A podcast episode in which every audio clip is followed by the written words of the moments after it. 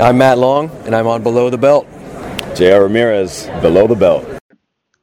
The Below the Belt show is closed caption for the hearing impaired. It is now time for the Bad Boys of Baltimore. Pimps up. Goes down.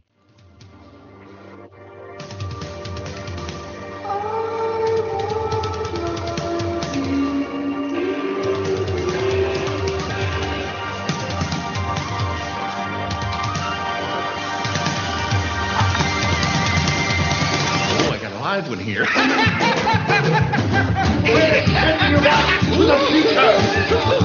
Don't say that! Never say that! Goonies never say die! Wax on, wax off. They're here!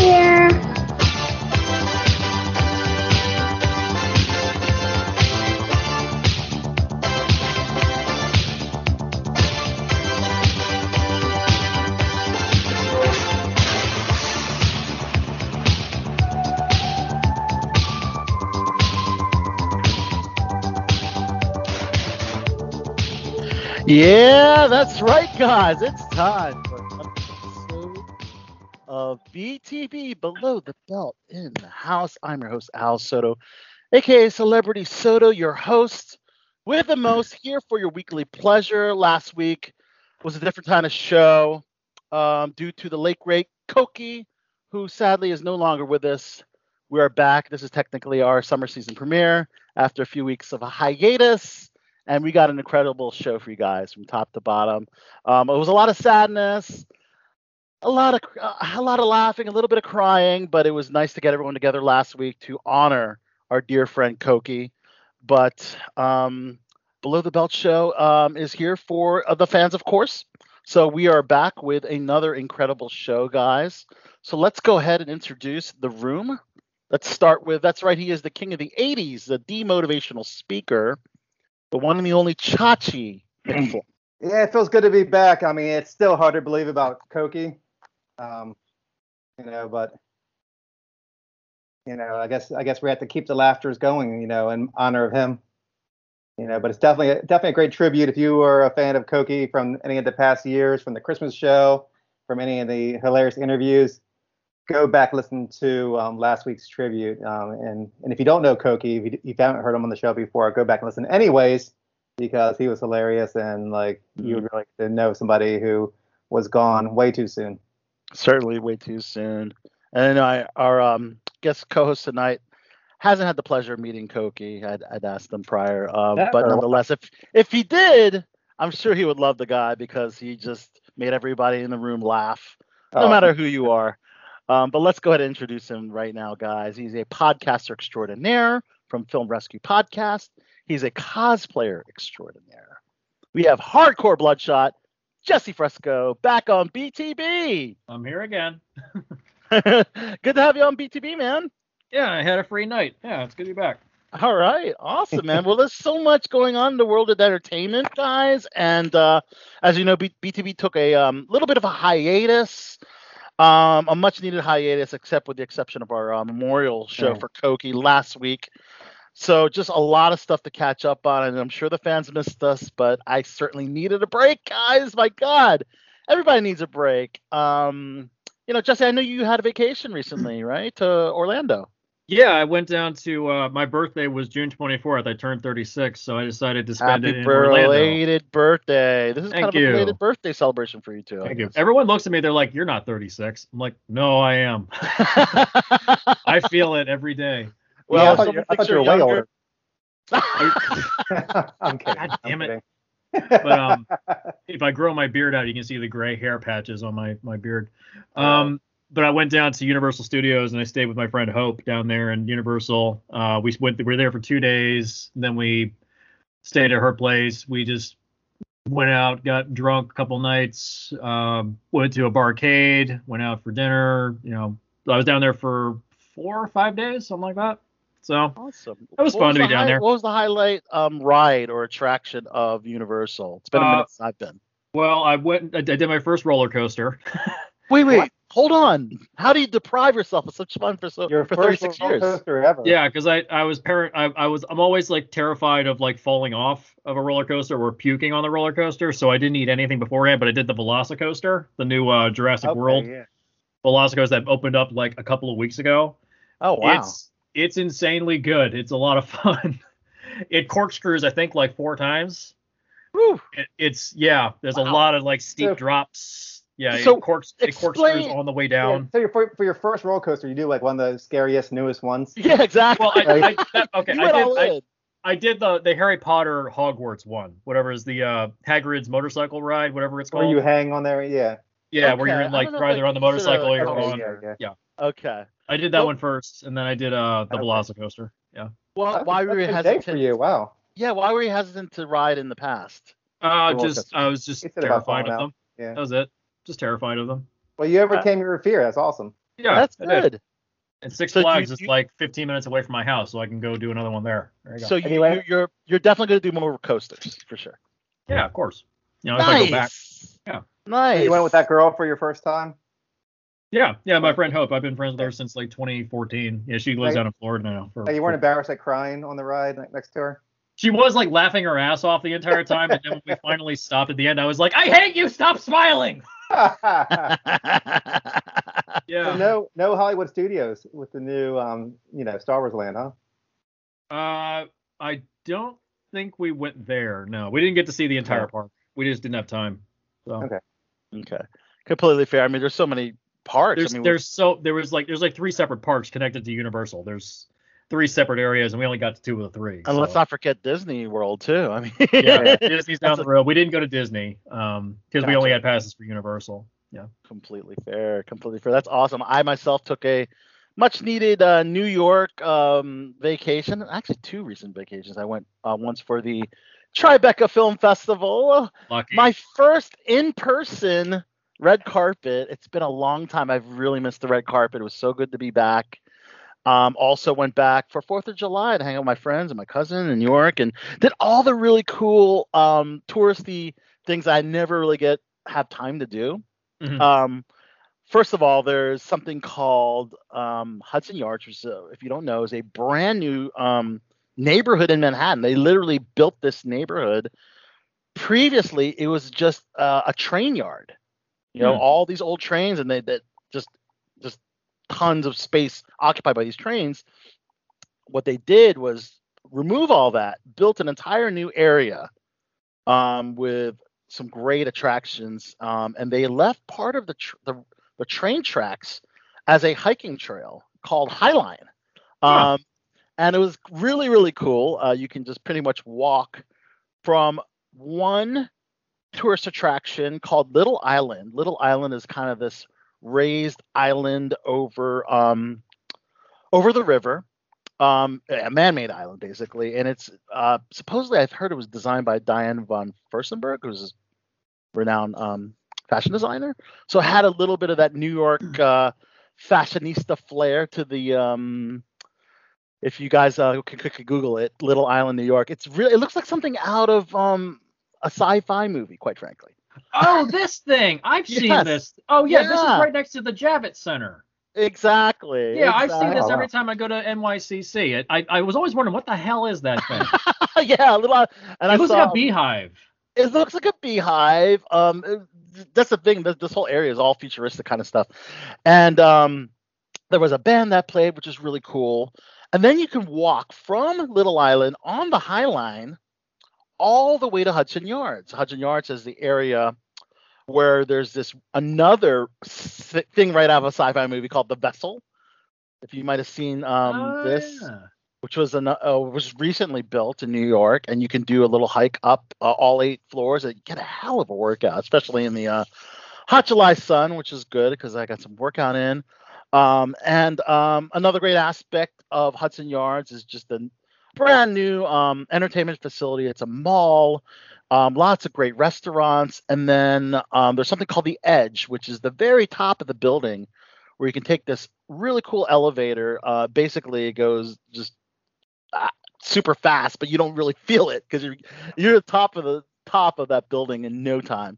Mhm. and you can um, explore the balcony, and if weather permitting, there's an open air balcony. Got one of those uh, um, glass floors where you can kind of look down. If you're afraid of heights, Oh, I wouldn't yeah. recommend it. But uh, I'm looking at it. I'm looking at photos right now. This is the edge of. New York. Yeah, it's it's really cool. So usually in New York, I'm there for events or an acting gig, and it was really nice to just kind of hang out, do um, touristy things, and Like a you know, hit huh? the- hit the bars and the restaurants and stuff like that. So yeah, it was good. So it, it was a much needed time off on on BTB.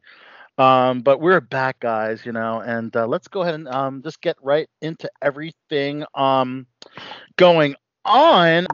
We have a pre-recorded interview at the end of the program, guys, that I'm excited to present. Um, it's director Poppy Gordon, along with actress Samantha Robinson, who had a role in Once Upon a Time in Hollywood, starring Brad Pitt and Leo DiCaprio, uh, two of my favorite actors, of course, and I love that movie so much. Of course, Margot Robbie had a little bit to do with it. Let's be honest, Uh, but um, it's actually a short film um, that uh, made waves on the festival circuit called For Your Consideration, available in wide release on Vimeo and Omeleto.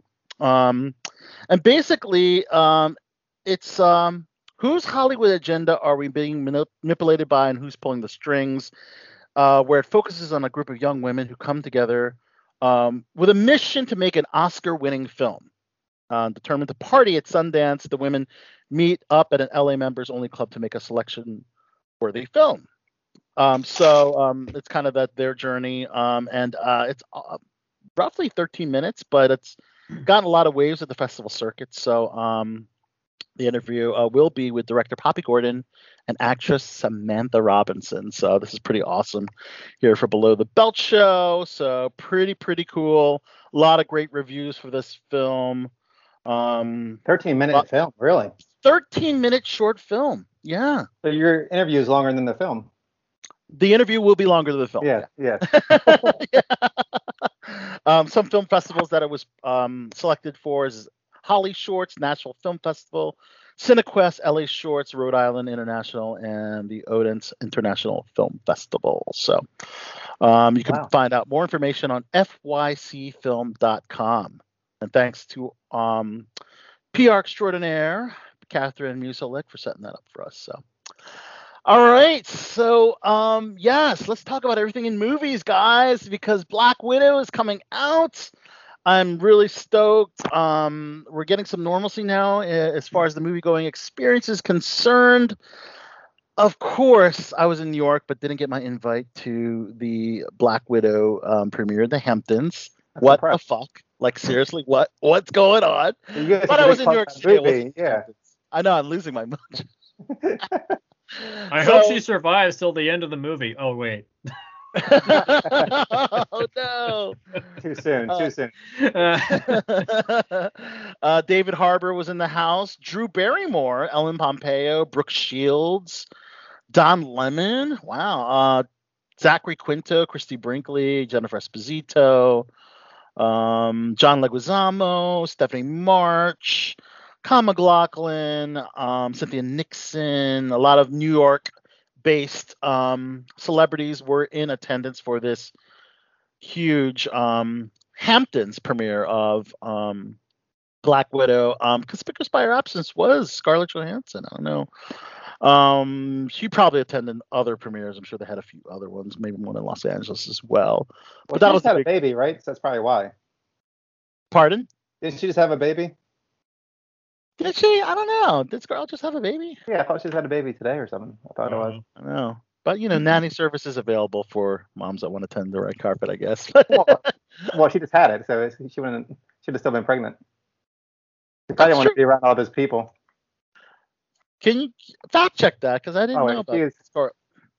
Did she have it recently? no, she didn't have. Oh, no, she's expecting her first child, so she's oh, she's pregnant. expecting first. Uh, okay. Okay. With So she conscious. might have, okay. she might have already been pregnant at the time and just didn't want to be around a lot of people. There you go. Mm. Okay, Yeah. so she's expecting soon. Okay.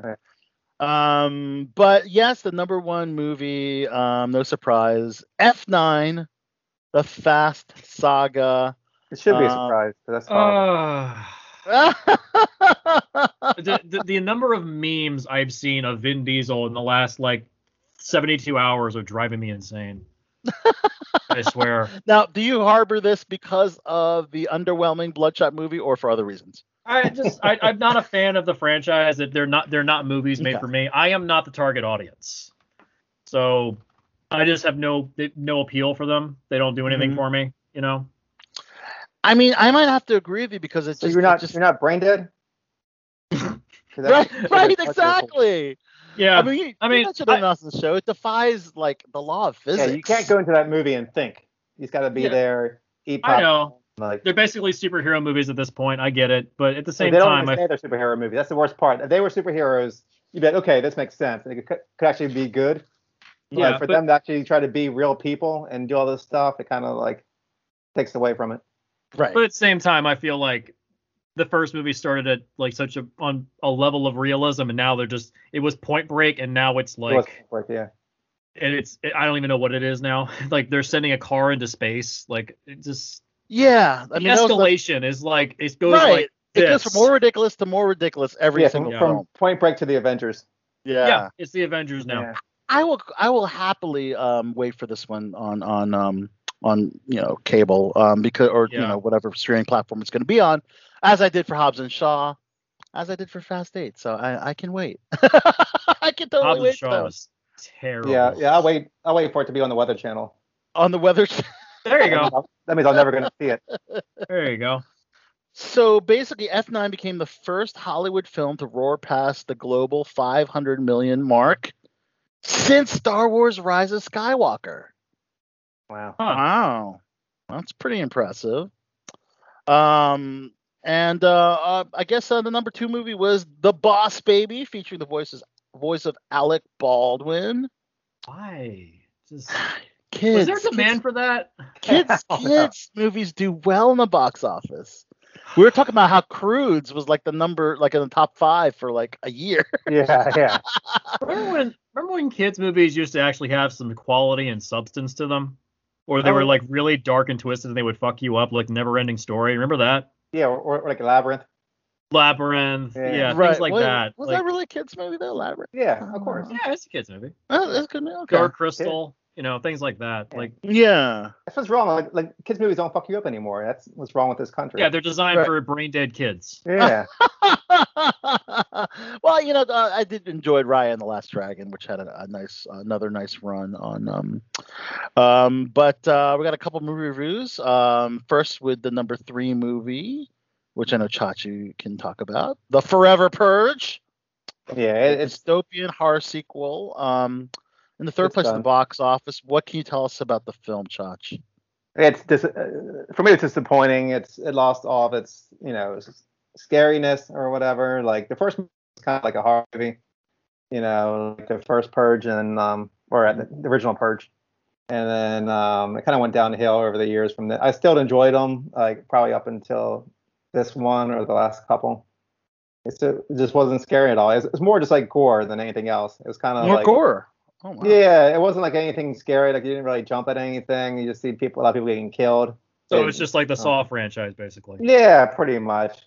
But but not as clever. It's not like there's one there's one contraption that was kind of like Saw exactly that one of the characters got stuck in. But other than that, it was just kind of just like people getting shot and I've never understood like the whole idea that with the purge, it's like, oh well, you know, everyone just becomes a murderer for one night. And I'm like, I would be robbing every bank I could possibly find Right, and well- taking all the cash. Like, guys, Right. like you, there's nothing illegal if on that one night. Like, steal every dollar you can find. Why waste someone's pathetic life? Go go Yeah. become rich, right? But you have to try to do it before somebody kills you, though. That's that's the hardest part. But this, this whole Yeah. movie, the whole premise of this movie was that after the purge night was over with, there Mm-hmm. was um, people who still wanted to kill. You know, even when it was back to normal. So it was like a trending hashtag, and then Mm. people were Mhm. going around. So not one of the better Purge movies. Probably No. would rank on the low the low end of the scale. You'd say. That was Here's an idea. Here's an idea for a movie. What if it's the purge, but you know how Army of the Dead was like, oh, we're gonna go in and we're gonna take all this money out of Las Vegas. What if it's like, oh, one the night of the purge, oh, we're gonna break into like the Federal Reserve and steal all the gold. Right. Alright. I mean, that's Like, what I would there's do. an idea, like a heist movie during the Purge. Like, I would totally do that. like there you go. Like anybody that's watching this, you can have that for free. exactly. Did that kind of happen with that Da- David Batista movie that came out? That um, yeah, zombie- yeah, I watched it. I tuned Yeah. in. It's Yeah, kind of it- same premise, right? Yeah, it's Yeah. same premise. Although Yeah. Yeah. I'd, I'd say mine is a little more interesting. Yeah, but it's probably, probably the same thing where they all start turning on each other and Yeah. yeah, yeah, Bruce they, Creed sets they in. start. It's like the opening of the Dark Knight. They start killing each other off one by one, Yeah. and then eventually one person's left. Yeah. Wow. so number uh four movie was A Quiet Place Part Two. Still managing to make some noise. Um, That's pretty good for Memorial Day, yeah. yeah, and rounding out the top five, The Hitman's Wife's Bodyguard. Say that quickly. Um, um, but um, another great film, which I'm going to ask Jesse about, uh, Hmm. was the opening of A24 Zola, a twisty road movie thriller based on an epic Twitter thread about a pair of strippers played by Taylour Paige and Kylie Rhea, who went to Florida, where their trip goes haywire. And I love everything about Riley Keough. She is um, Hollywood royalty, as you know. She is the daughter of Lisa Marie Lisa Marie Presley. She's the granddaughter of Elvis Presley and Priscilla Presley.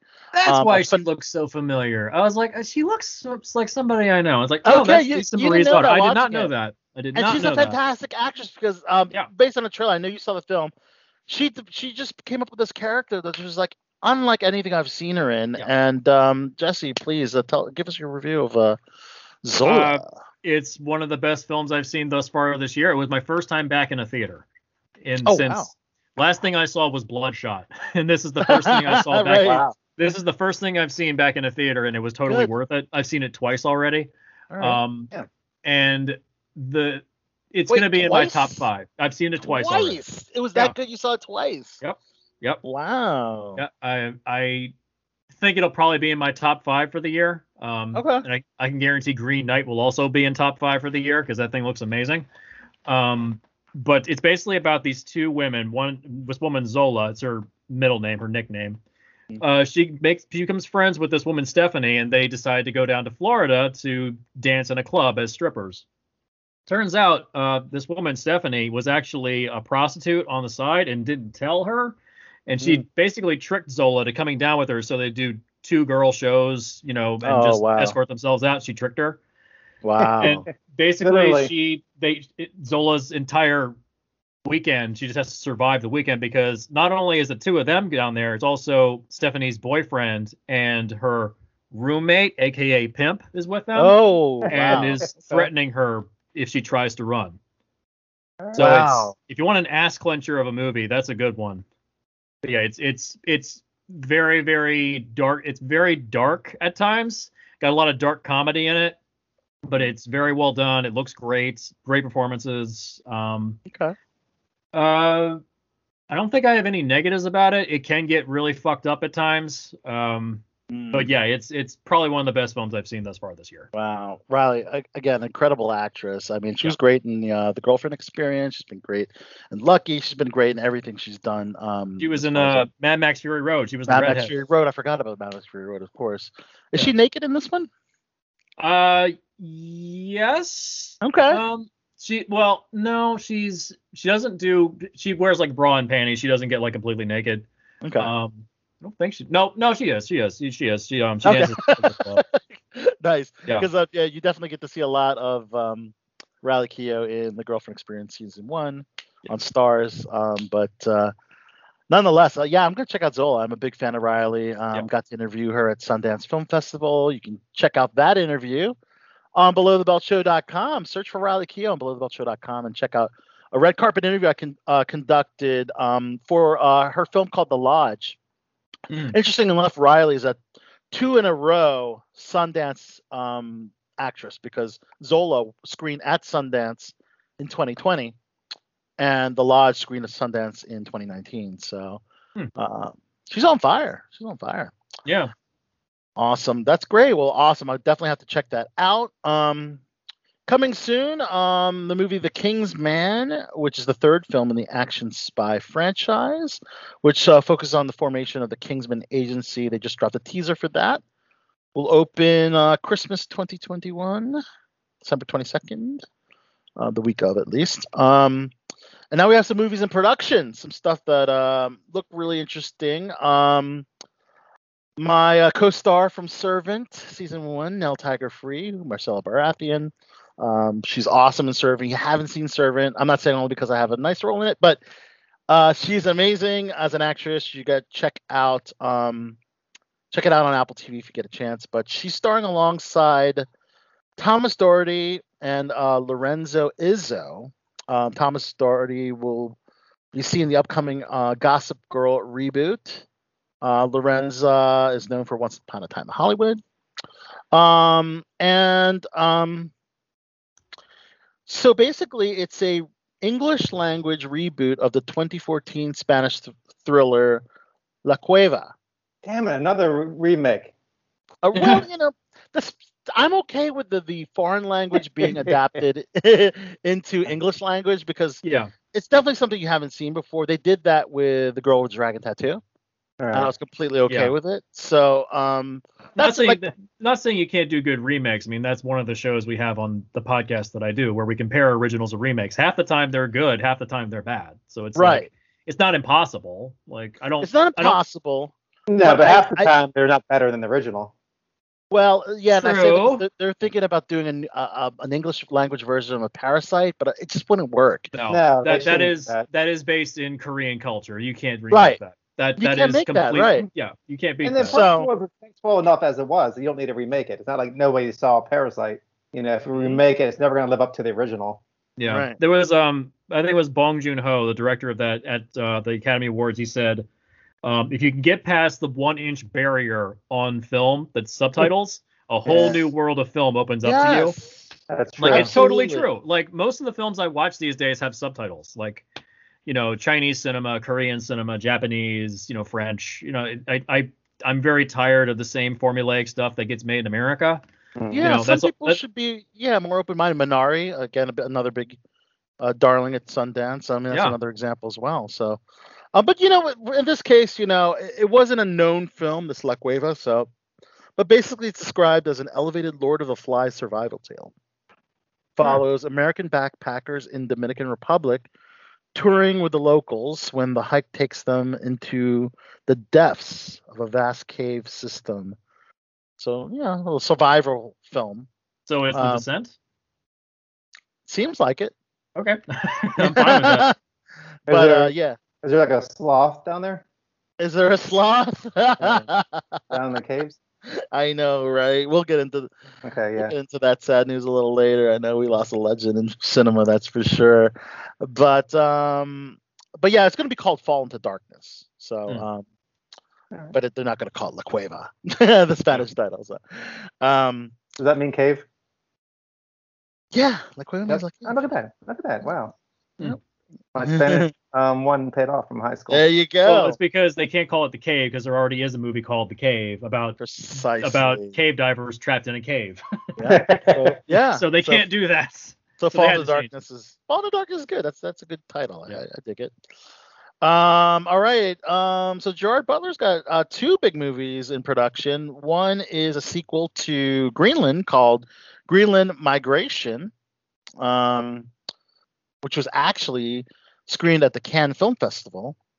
Uh, but yes, they are doing a sequel for Greenland. If you liked it, I haven't had a chance to check it out yet, but it seemed pretty cool. It's kind of um post-apocalyptic everyone's trying to escape because greenland's like kind of like the safe haven Yeah. um, for disaster um It was good. you saw it yeah Yeah. is it the kind of Um, movie that that that welcomes a sequel that that could use a sequel I can't remember. I saw it like a while ago, Yeah. but I remember it being good. Okay.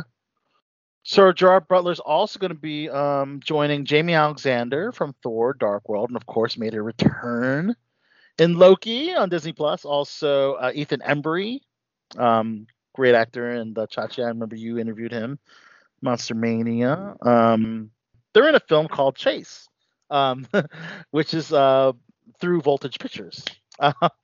So it uh, centers on gerard's character who is driving his soon-to-be ex-wife lisa played by jaimie alexander to her parents home when she mysteriously disappears without a trace Whoa. Mm. Okay, so big mystery there. Wait a minute, Um, is, this a, is this a remake? well, it's um, I- I'm I'm not reading. uh, No, I don't I don't think it has been made before. But there's cer- it- certainly been plenty of missing persons type of films and It sounds and like that like movie, that. The Vanishing. Okay, well that title kind of speaks for itself, I guess. Okay. What was that called? Uh, the film is um, the film is called Chase. Yeah. So um, look for that in production now. Um, we also have films based on um, actual historical events. Um, Ryan Coogler, Shaka King, Charles King, Lil Rel Howery are teaming uh, for an original feature film about American political insurrection, but the plot details are kept under wraps. Um, also, there's going to be um, a film called April 29th, 1992, um, with Tyrese Gibson, along with Ray Liotta and Scott Eastwood, which um, Is that Rodney King? Exactly. Mhm. Very good. Um, so it's uh, all about the um, LA riots, um, sparked by police brutality against Rodney King. So, um, Very timely. yeah, I mean, yeah, I, I guess uh, because I, I, I mean, I mean, they could do a film about Derek Chauvin, you know, and, but and George Floyd, but no, I, I just don't think to, today is the right time to do that. But we can go back to another historical moment, maybe revisit this. Maybe in the future they'll do a film like that or something. But I Yeah, I don't hate think when they need to do have that. films like stuff that just happened. Yeah, give it give it some time to kind of Yeah. resonate with everyone, you know. And, and Yeah. I don't. Yeah, I totally agree with that. And do you think um, something about Henry the the Ace Wives is um, too That's soon? too soon. That's Too soon? too soon, Yeah. They're doing a film called um, Firebrand, which is um, starring Michelle Williams. Um, she's amazing. I mean, from Dawson's Creek to movie star. Um, she will play Catherine Parr, the last of Henry VIII's six wives. Got for that. Mhm. Yeah, should be pretty cool. Um, best known for Charles Xavier, James McAvoy. I mean, he's been in other things, of course, but I love his. Um, uh, but anyways, um, he's got a film called Together. It's a dramedy filmed during the pandemic. Um, so it seems like not many films have kind of focused on the pandemic. Obviously, Good. we've all been on set where you know the masks go on, and then when you're rolling, the masks come off, and blah blah blah. You know, back and forth with the masks uh, when you're on camera. Um, because that you know, but the, you know they haven't really done too much, and and you're right. I mean, wh- why why relive this pandemic? But I guess- saying, like it's too soon, like for that, anyway. Yeah, But I don't know. You know, you see all these stuff where about the '80s now, and like um, yeah. we live in the '80s on different movies and TV shows. Like I don't know if Right. you're going to see them trying to like be nostalgic for for you know 2020 or anything. You know, like Yeah, fair point. Fair point. But this oh, one that is was, called. that was a good year. I mean, one was- there. If you want to talk about too soon, there was that movie. What was it? Songbird. About uh, it was Michael Bay produced about a pandemic that was happening. Yeah, it's very similar. Remember to that? this. Yeah, Oh, yeah. yeah. Yeah, I, Don't you watch it. It's bad. show. Is Don't it bad? it. Okay, I'm glad Oh, I it's skipped it. Fucking terrible. It's an insulting piece of shit. Well, it's called Together, and um, basically it's uh, McAvoy who is in a um, relationship um, to reflect on both themselves and their relationship during the COVID nineteen lockdown that's presented them. So they shot this during the pandemic, and I guess decided to keep the masks on because it was actually taking place. There's also another similar, well, you know, during the COVID nineteen pandemic, but it stars Anthony Hopkins, who is amazing, as you know. Um, and this is interesting. This will have um, it's actually going to premiere as an NFT, which is interesting. Now that it's, it's NFTs are now moving on to film now, um, and it's going to have um, a distribution and be viewed on Vuele, which is a viewing pla- platform, I guess, for NFT type of films. Um, and basically, it follows five characters based all over the world who are connected by their devotion to the late tech titan Finley Hart, played by Anthony Hopkins. Mhm. And they're forced uh, to work together to shut down his most secret invention, a machine that is either the answer to mankind's problem or the end of life on Earth. Probably the so interestingly enough, they actually um, did this v- via Zoom um, call. So um, I don't know that's the entirety of the films, the entire Zoom call made into a film, but I've seen a couple things like that. Um, but um, I mean, the only good thing with the whole entire um, the whole entire thing was you said Anthony Hopkins, and that was it. that was it. Otherwise, it looks like a about film that you don't that. want to watch. Yeah, yeah. uh, I figured this is something Anthony could uh, easily um, shoot uh, in the comfort of his own home, you know, A on Zoom Zoom. movie. Okay. a Zoom movie, right? With Anthony Hopkins. I, I mean, I think they kind of sold it on him as the first of its kind. It's going to be an NFT, and people can actually own the film. It's like, I don't know. I completely, I just don't 100 percent understand the whole thing uh, uh, surrounding uh, the purpose of NFTs, but I don't know. The general tried to explain it to me, but I think he had a better grasp of it than I did. um, oh Lord! So Kevin Spacey, he is um, producing. Yeah. Yeah, he, this is his first role since House of Cards, and of course, uh, under a lot of scrutiny because of his accusations of sexual harassment and assault. Uh, pretty much just blacklisted from Hollywood, but uh, an Italian filmmaker is giving him a chance, believe it or not, to be in a film. Um, Franco Nero and along with Kevin Spacey, Faye Dunaway will appear in this film as well. So um, it's, it's called The Man Who Drew God. So um, interestingly enough, um, but I of course, do miss his acting. He's an amazing actor, but it just sucks that you know all the stuff that he did. Allegedly, I'm not gonna I'm not gonna say that he did it because I don't want to end up um, suicided No, there's proof. like everybody else. yeah, th- those no, were the, no, no, but it, but wasn't it like like four of four of the victims ended up dead? something's really crazy about that. I guess. Um, I don't know. Yeah, yeah. Like, like Google it. Like his um four of his accusers, I think it was four, ended up dead. It, it was just like that Frank Underwood um shit from um Oh, it's straight up, of straight up House of Cards Yeah. craziness, right? that people are accusing them, and all of a sudden they end up dying these weird ways. I thought there was only one, No, but okay, a there was actually of four, I'm, I'm thinking it was four, but it was multiple ones. at least. multiple, multiple of his um, Accusers. accusers have passed away. Mm. Wow. Okay. I'll You're looking it. it up. That I mean, if that's the case, that that is that is straight up Frank Underwood's Frank Underwood shit, man. It's scary as fuck, man. God, I mean, I'll never forget. Um, I mean, this is, series was so long ago, but yeah, Kate Mara, uh, who played Zoe, just uh, Frank Underwood tossing her straight into an oncoming train. Oh yeah, I remember that. so gnarly. Oh, that was So- horrible. that scene. Was yeah. that the worst? Oh Yeah. god, I cringe thinking about that scene. It was like just the worst, literally the worst way you, could go. I mean, just getting splattered by an oncoming train. Uh, three- Um, three of his, I think at least three of his accusers have died. God, Staying here. Um, that's insane, man. Three of his accusers. Wow. Um, well, as you know, the Cannes Film, Fil- as you know, the Cannes Film Festival. died of an apparent suicide. One of them died. The last one. God damn. All right. Well, that's a little going to creepy territory now. Yeah, talking about Kevin Spacey, but anyways, um, you know, actors got to work. So, despite his atrocities, um, let's see, Cannes Film Festival is happening now. Um, apparently, um, it's still, um, you know, it's it's it's an in-person event but they were really strict about COVID testing because I think they handle things a little bit differently than Europe in Europe than they do in the U.S. Um, but the big film um, that actually had a very polarizing um, response was the film Annette, which opened the Cannes Film Festival, starring Adam Driver and Marion Cotillard.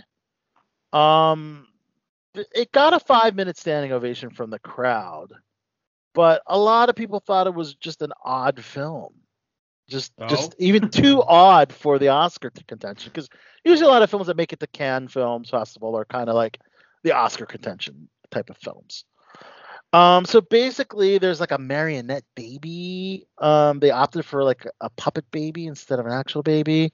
Um, and Wow. they actually had two shots within the film where Adam Driver is singing into Marion's vagina. If that makes any sense. Um, Well, it sounds like the kind of dumb shit the Academy loves. you well, I don't know. They, a lot of people think it's too bizarre for the Academy They because love you're, you're kind of used stuff. They love that. I mean- their vagina shit. singing into the vagina, a, a, a marionette, as uh, you know, to be intended for a human baby. It's just bizarre, man. Oh, did it just- echo when he sang?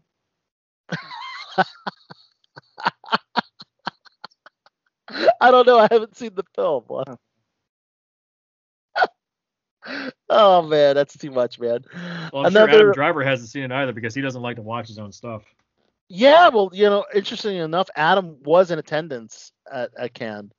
Hmm. I know he's in production of of um of another film, but um but yeah, it, it's basically set in present day Los Angeles, and Adam is a stand-up comic, and Marion is a world-renowned opera singer who fall in love and make a uh, make a um, passionate, glamorous couple, but find their lives turned upside down when their first child, Annette, turns out to be a mysterious little girl with an exceptional destiny. Okay. Hmm. Pretty vague enough, but um, you know. Um, but yeah, I mean, mix mixed reviews, if anything, for this film. Um, Taron, That usually means it's for me then. it's for you. Okay, I am the audience. you're the audience. Yes.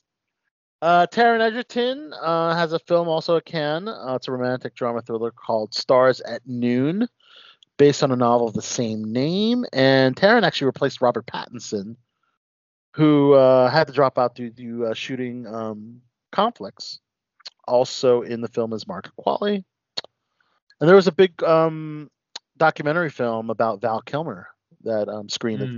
at, at Cannes. That one's really And- good. That's actually yeah. Go ahead.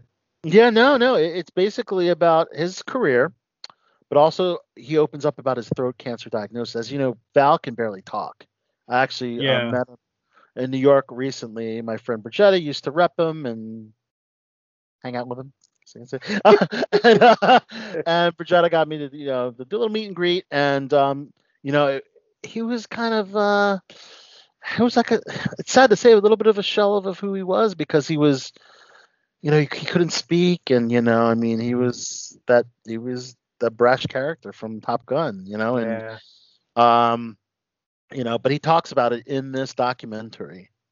Um, Yeah. Basically, he was really big into like filming his life. You know, throughout his career and earlier on, Yeah. he always had a camcorder and stuff. So this is all actual footage that he shot. You know, him that that's you know, correct. mostly That's himself correct. over the years.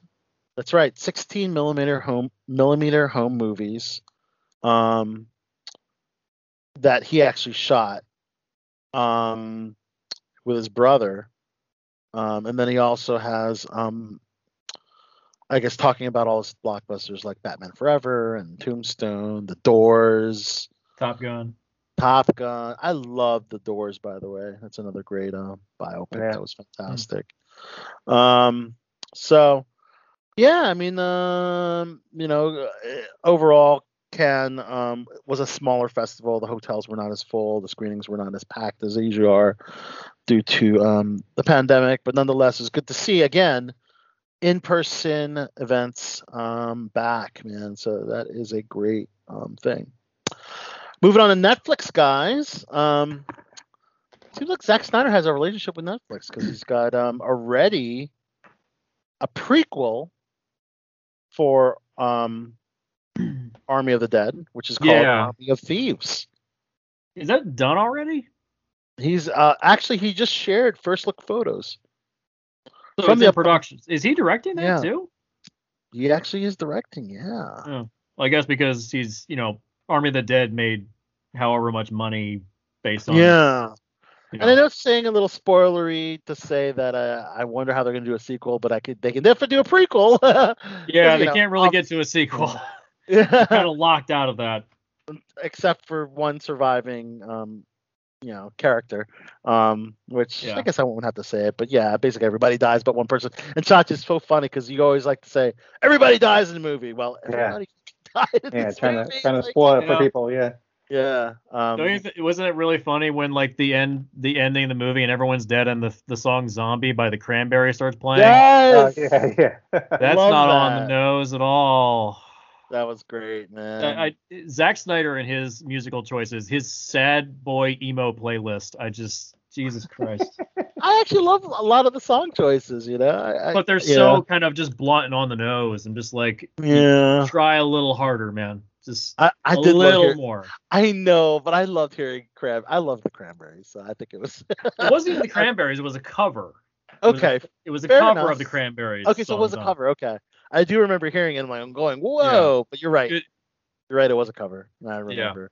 I think it was an acoustic cover of it. Yeah, but it's got um, you know, it's got a good uh, cast. It's got Nathalie Emmanuel, uh, who you might know from Game of Thrones, who was the handmaiden of Daenerys Targaryen.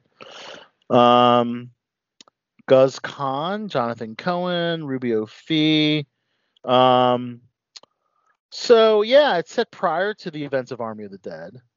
Takes place during the early stages of the zombie outbreak, and centers on Dieter in his early days of safe cracking, as he is hired by a mysterious woman to pull off a heist with the help of a misfit crew of aspiring thieves.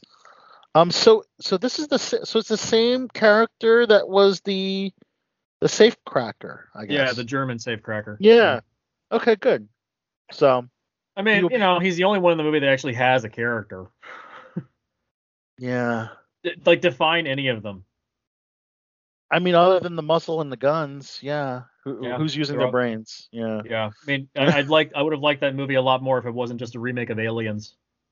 Oh, It's just. Aliens. Like with the you know, heist. the, the, yeah, the the Hispanic woman that has the red bandana.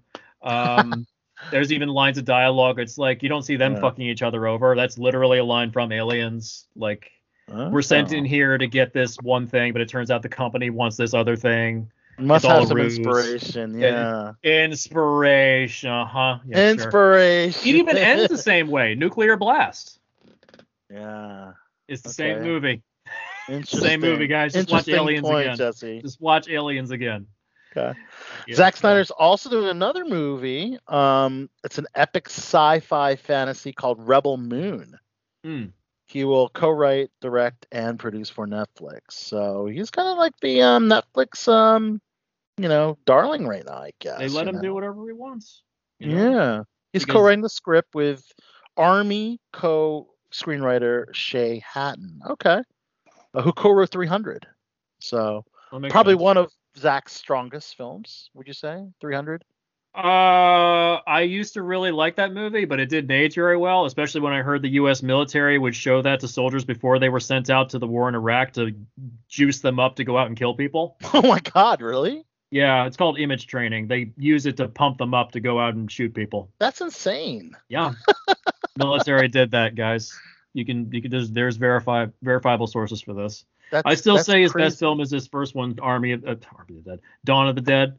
Dawn of the Dead. Okay. Dawn of the Dead is Dawn of the Dead has some good stuff because he was still under a studio's thumb, and they were Okay. basically saying, "Hey, make an actual movie and not something that's just like jerk off material for you. Not, no, don't you don't need a ton of slow motion. You know, don't indulge. Get rid of the Ayn Rand stuff. You know, Yeah. just make a movie. You know, Right. that's that's still his best film. All right. Also on Netflix, The Old Guard is going to get a sequel. Charlize Theron said the script is done, Oh, nice. and the cameras will start rolling in the first quarter of 2022. So I mean, it look out for that. It was okay. Yeah. It was It's okay. too long. It's too long. It's the problem. It's it's it's like a half hour too long. I think streaming films, yeah, should be under. I don't know. Well, it, it's also because it was written by the original comics writer, um, Right. Greg Rucka, and most of the material in the film is taken directly from the book. The problem is, like the I, I think the books are okay, um, but the material, like, it needed more meat on the bones because it doesn't really get into a lot of the deeper stuff. Like, so all of you are immortal, and you all just chose to be soldiers. Like, did, why not like sit in a library for like 10 Yeah. years and read every book imaginable and become a genius? Why are you not like billionaires? Right. Why aren't you doctors? Why aren't you astronauts? Like, why are you all just soldiers? Like, Right. like just asking that question of if you're immortal, you have literally all the time in the world to do whatever you want. Yeah. And you chose to do that. Again. I mean, it's just it's, point, it's very one of those point. things that just just never Plus, was putting never your life- asked. Pu- Plus, putting your life on the line too. It's like, Yeah. just yeah. be in the safety of your own, you know, whatever Yeah. occupation you choose. Crazy. There's a there's a movie I like called uh, He Never Died, starring Henry Rollins from I think it's 2014. yes. Uh, he plays Rollins. the he plays uh the fallen angel Cain from the Bible, and uh, basically he's been living on Earth for thousands and thousands of years. He has no idea how old he is, but he's fought in many many wars. But he's had like a hundred different jobs. He's done like a dum- a bunch of different things, and he just finally just settled down and just lives the rest of his life as a bum because he's just bored. He's just absolutely bored with humanity. He hates be- he hates being immortal.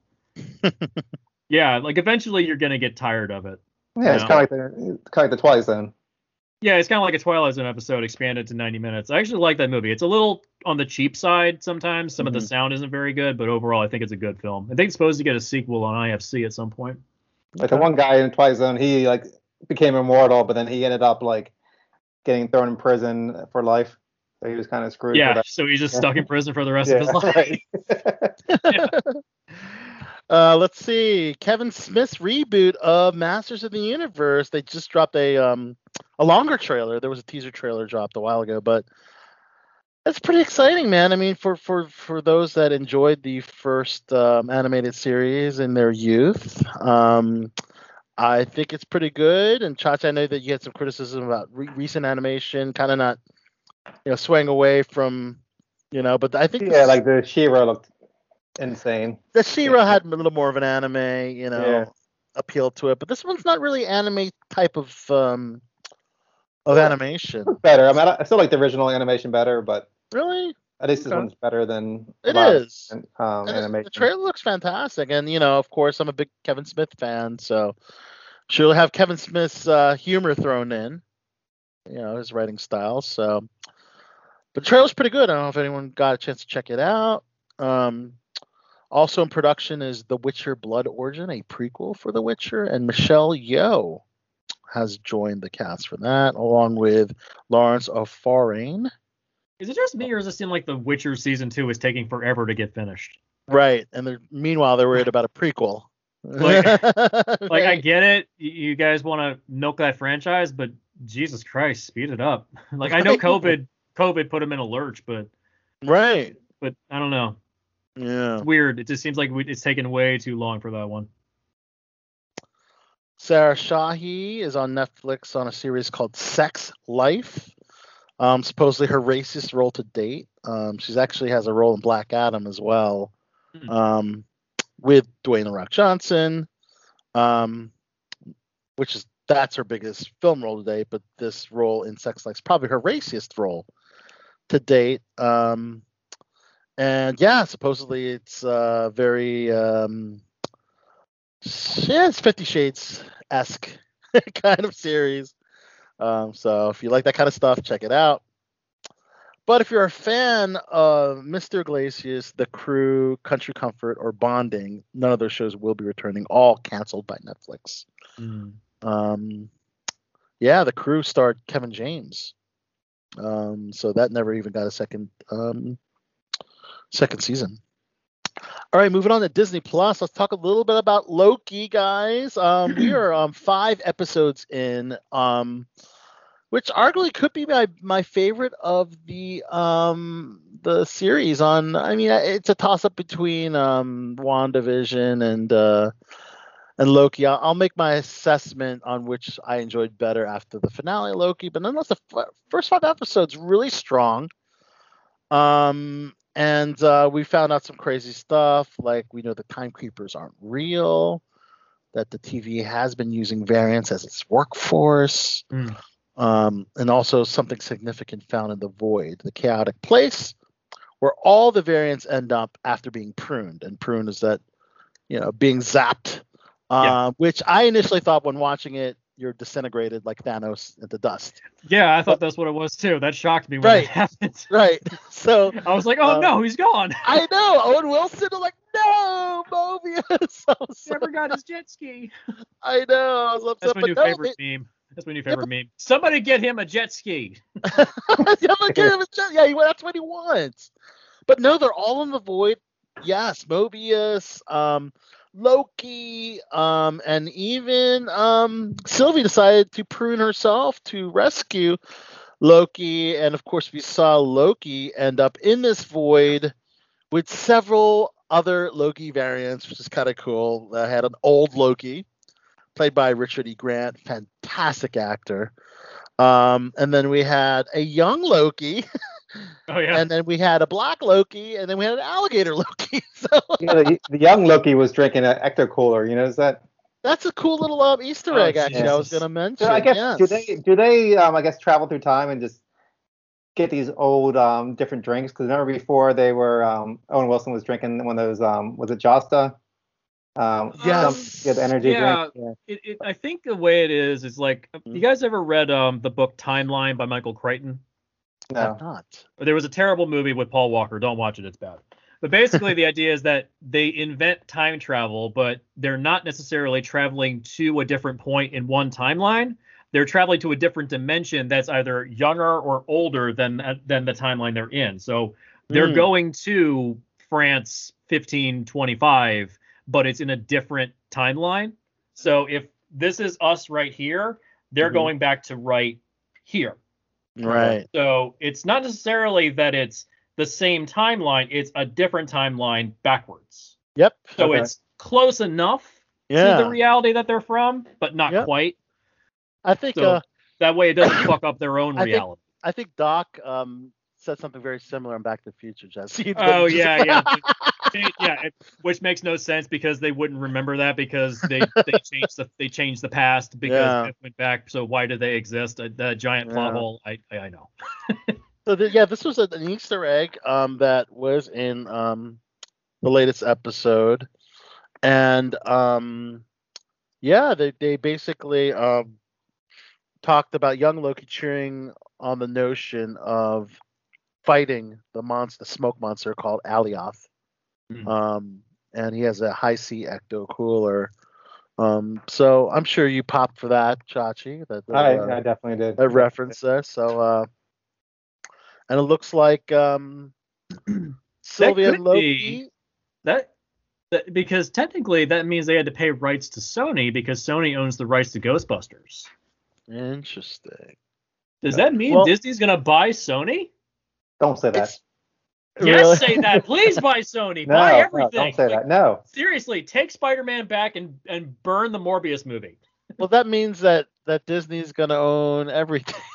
Yeah. Fuck it, fine. Like fine. Like Yeah. at this point, that's the one time I'm like acquisition of their studio will be fine. Yeah. Well, they, know? I mean, you already have some um, crossover, you know, with with the characters in the Spider-Man Sony Universe and MCU. Yeah. Um, But with it'd Tom Holland Holland's Spider-Man being the only one so far, they. Hmm. But that that could change, you know. Why I don't you just rather th- them just buy Spider-Man? Just pay for the rights to Spider-Man and not buy the whole studio. Oh, yeah, that that's one way they could do it. Yeah, they've done a great job with Spider-Man, so I, I thought that would be great. But um, but yeah, no, I, I'm I'm I'm digging. I I can't wait there for the finale for Loki because now we're gonna see how they um how they're gonna battle this smoke monster. Is it Um, smoke monster from Lost? Yeah. yeah. I know that's what I, you know I was thinking of that when I saw the smoke Yeah, monster. same with yeah. me. It definitely had the same vibes. It's the Yeah. devil. it's the devil. And, um, judge you. how much sexual tension is there between Loki and Sylvie? Because it, um, so so Sylvie, um, Lady Loki is a variant, a female variant of of the of the Loki we know and love. Um, and um, So is would that like mean- masturbation or what? Yeah, would Loki be like into himself? But the thing is, is that in a very revealing episode three, Mm. Sylvie asked Loki, "Oh, I bet there are a lot of princesses in your life, or maybe even a prince." And he said, "Well, a little bit of both." So, Yeah.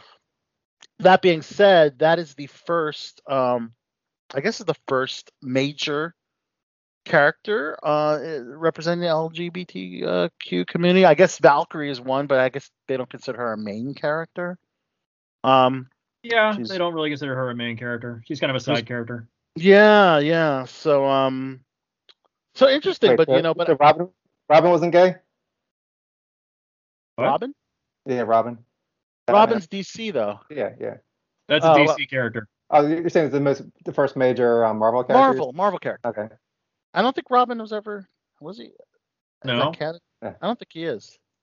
No, I don't think he is. Yeah. But um interesting enough, I, I don't know, Jess, if you wanted to segue into I guess an, something that uh that uh you kind of shared uh, uh on, on Well, I, I came out as bi back in the beginning of June, um, and I got overwhelming support about it. You know, and Yeah. fine, you know, doesn't matter. But um, yeah, there, we have a um on Montressor Media, we have a show called Loki Sucks Dick. That's uh Erin Moriarty's show that she runs with, Seth- or that they she's non-binary now that they run with Seth Decker. Wait, the, um, the Erin Moriarty who plays Star different, different one. She has the same. Okay. name. Okay. The names are the same. It's a, it's a complete coincidence. Like, woo. complete coincidence. It's not Starlight. okay. Um, the Erin Moriarty and Seth Decker they run this this show called Loki Sucks Dick. It's a queer take upon the new show Loki, and they're basically analyzing the episodes from the queer perspective. And it's it's interesting to see like you know that they get into all the details of like mannerisms and the way in which they behave around each other and like even the the implications of how Loki is into himself from another dimension, like the Loki Right. Sylvie relationship. You know, there was the there. If you look into the history of the Loki character from mythology, he turned himself into a horse at one point, and fucked another horse. It, it's a thing. Wow. Okay. It's a thing. that sounds wild, Jess. Um, Yeah, Well, there's a all, I- lot. I commend you on your bravery. I, I guess you took a, a Pride Month as the opportunity to. God, I mean, you said your your close friends knew, but I, I didn't know. I guess a, lot of um, listeners Below the Belt. I maybe, Yeah, all, maybe all the close, all the people know. closest to me knew. Like my my ex Addie, she knew. You know, which is why we were ethically non-monogamous because I'm like, I love you, Addie, but but at the same Okay. time, no. You know, so, it, Interesting. so, So even how- the, go ahead. Okay, well, I guess because if you if you don't mind, we talk a little bit about this because uh, I guess this is, I think I've told you off air that I haven't met too many bisexual men. I've you know I've met plenty of gay men, plenty of bi women, but not bi men. So Yeah. Do you do you feel like you're attracted to one or another more so, or is it one of those It's not things? a 50-50 split, Al. okay, please It's not- uh, entertain my brain. I, I'm this is not something I'm not. It's, it, it's just a matter of you know whatever I'm into at the time. Like some days, I'm Mhm. some some months I'm like yeah I'm more into women. Other times I'm more into men. It, it's just you know there's not really like a direct one to one preference or something like that. You know. Would would would a pansexual also be appropriate, or is that a little more? Is that a little more? I suppose I fall into that a little more. I just I Mhm. guess bi is probably where I sit at the moment. More than likely I'll lean more that direction probably as I get older. You know. Okay. But um, Okay.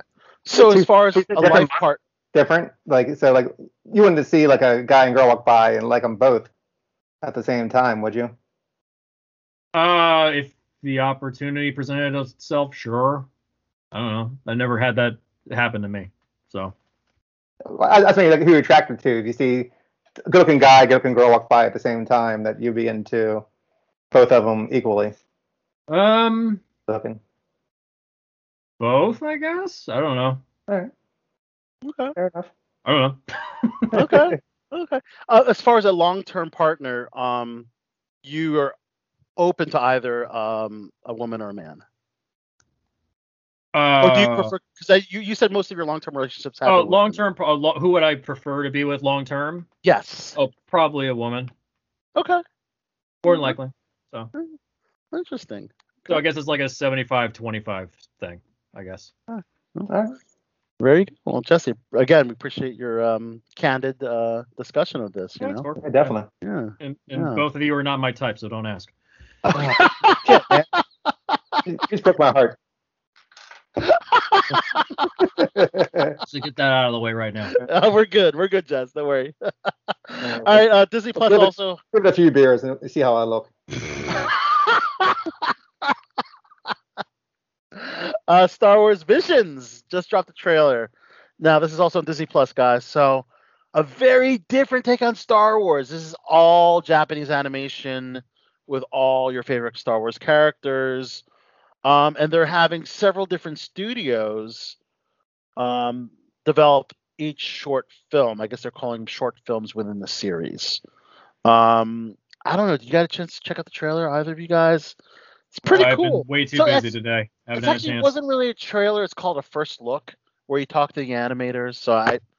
I oh yeah, those. Yeah, those things Yeah. where they show like 10 seconds of footage. Yeah. Exactly. Yeah, I came so- here for the 10 seconds expanded to 90 seconds, please. You know. Yeah. Yeah. I. Yep. You know.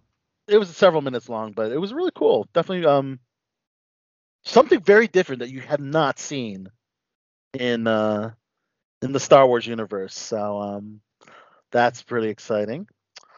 Over on HBO, guys, um, the House of the Dragon has cast the younger versions of two very important characters in the prequel series: Princess Rhaenyra Targaryen and Alicent Hightower. Again, this takes place 300 years uh, before the events of Game of Thrones. Um, so it's all about the an- the ancestors of Daenerys Tar- Targaryen, and of course that's also Jon Snow Hmm. as well. She didn't know, spoiler alert from Game of Thrones. Hmm. Um, I wonder yes, how it ends. Oh, not very well. we got ten kinda- episodes. I'm not so really same amount of episodes. because I'm kind of I kind of feel burned from the um, previous series.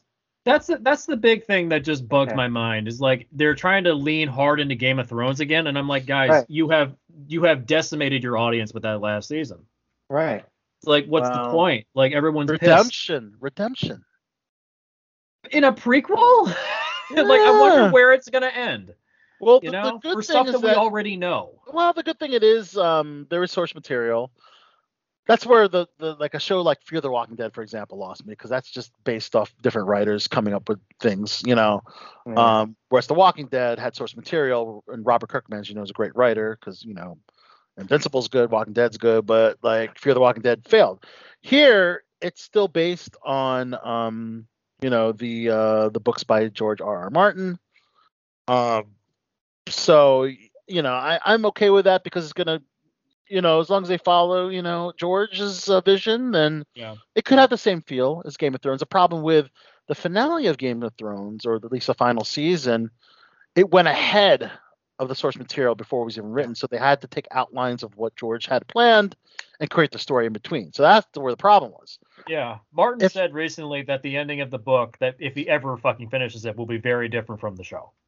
He's actually said that publicly that he's gonna change things Okay. because they didn't like the ending. So he's like, Yeah. yeah, I'm gonna do something very different. It's Okay, like, so, but but the initial intentions, as Yeah. I did talk to um, Dave at the SAG Awards, he did say, yeah, that that was actually um, George's. This is from the man himself, David Benioff.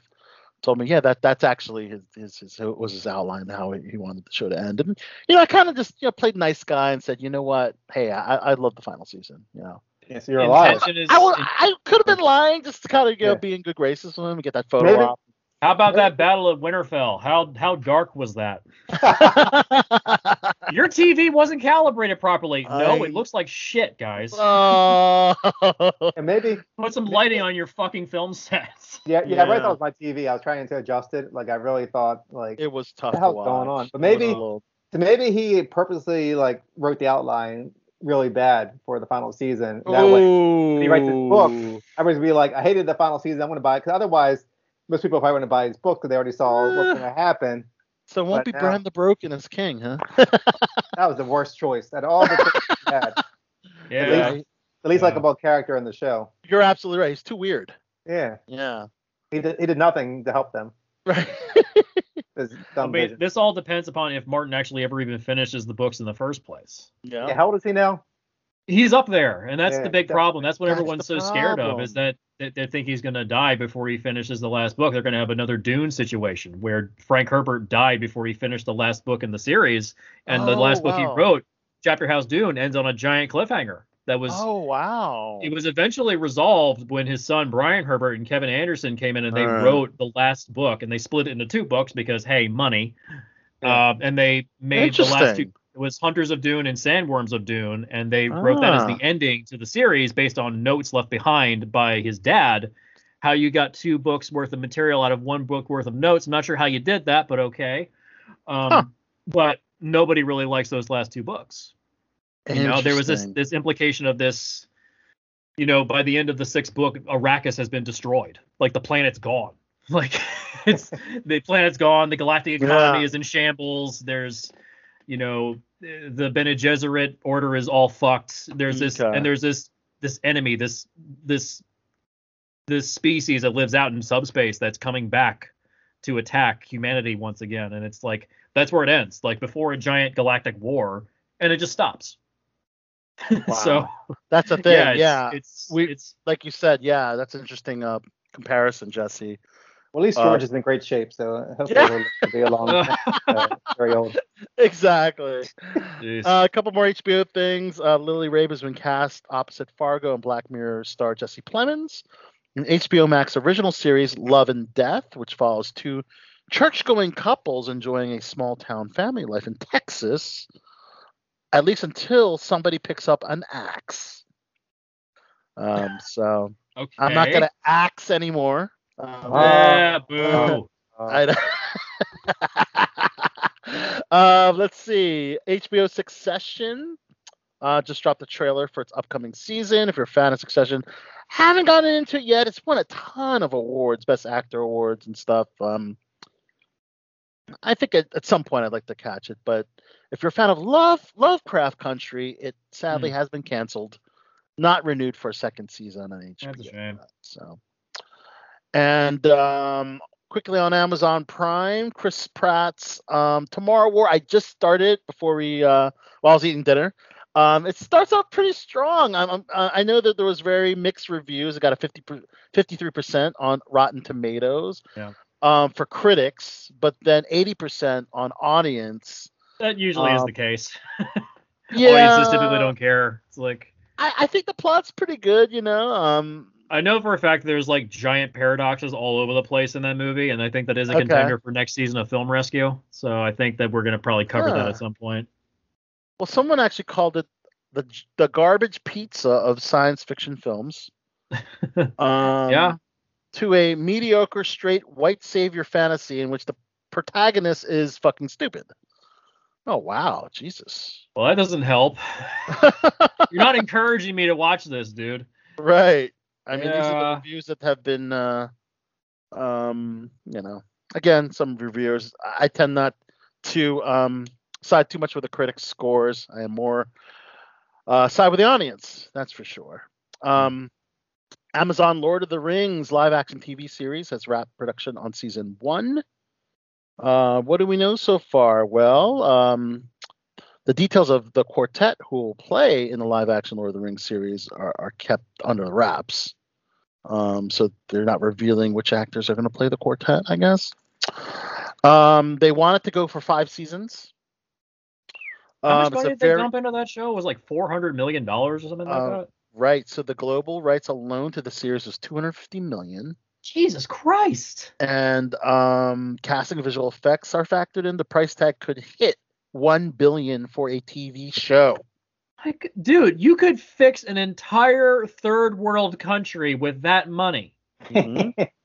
yes, absolutely. Jesus fucking Christ. dude. One billion dollars. Dr. Oh my Evil, god. yes. Like, Can people ask me why I'm so cynical. There's there's your reason.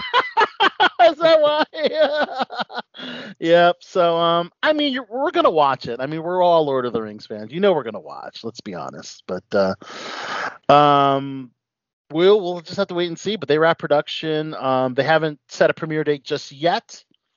But I'm really more so excited about the Boys season three. They're doing a lot of promotion. Uh, we talked about the Starlight music video to kind of promote uh, the upcoming season. They also had something called VNN, which is Vought News Network, oh yeah.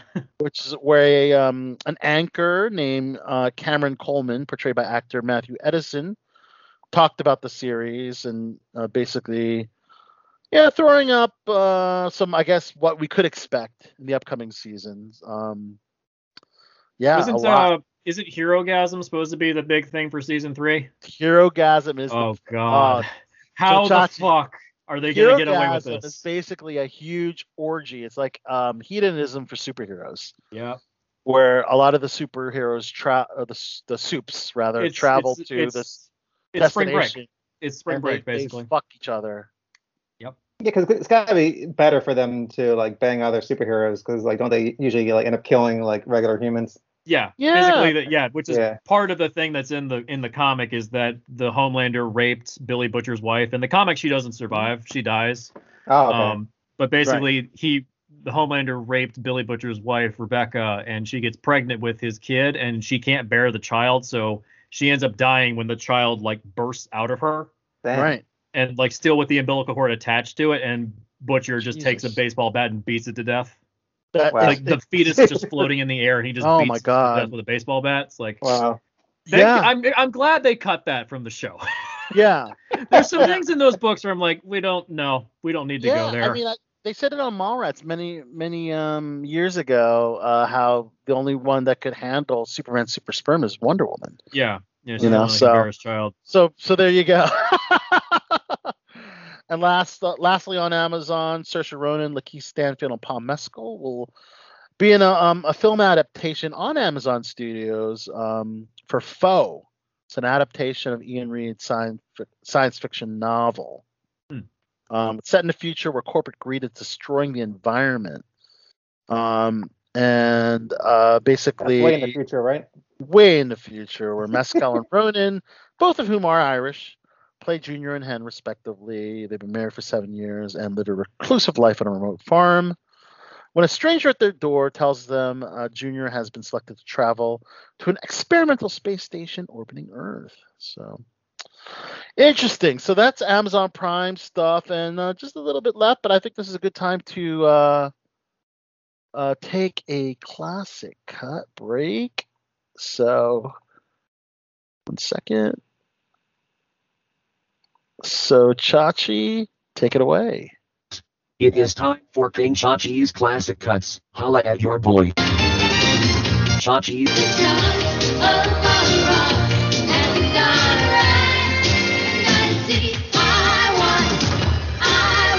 Chachi's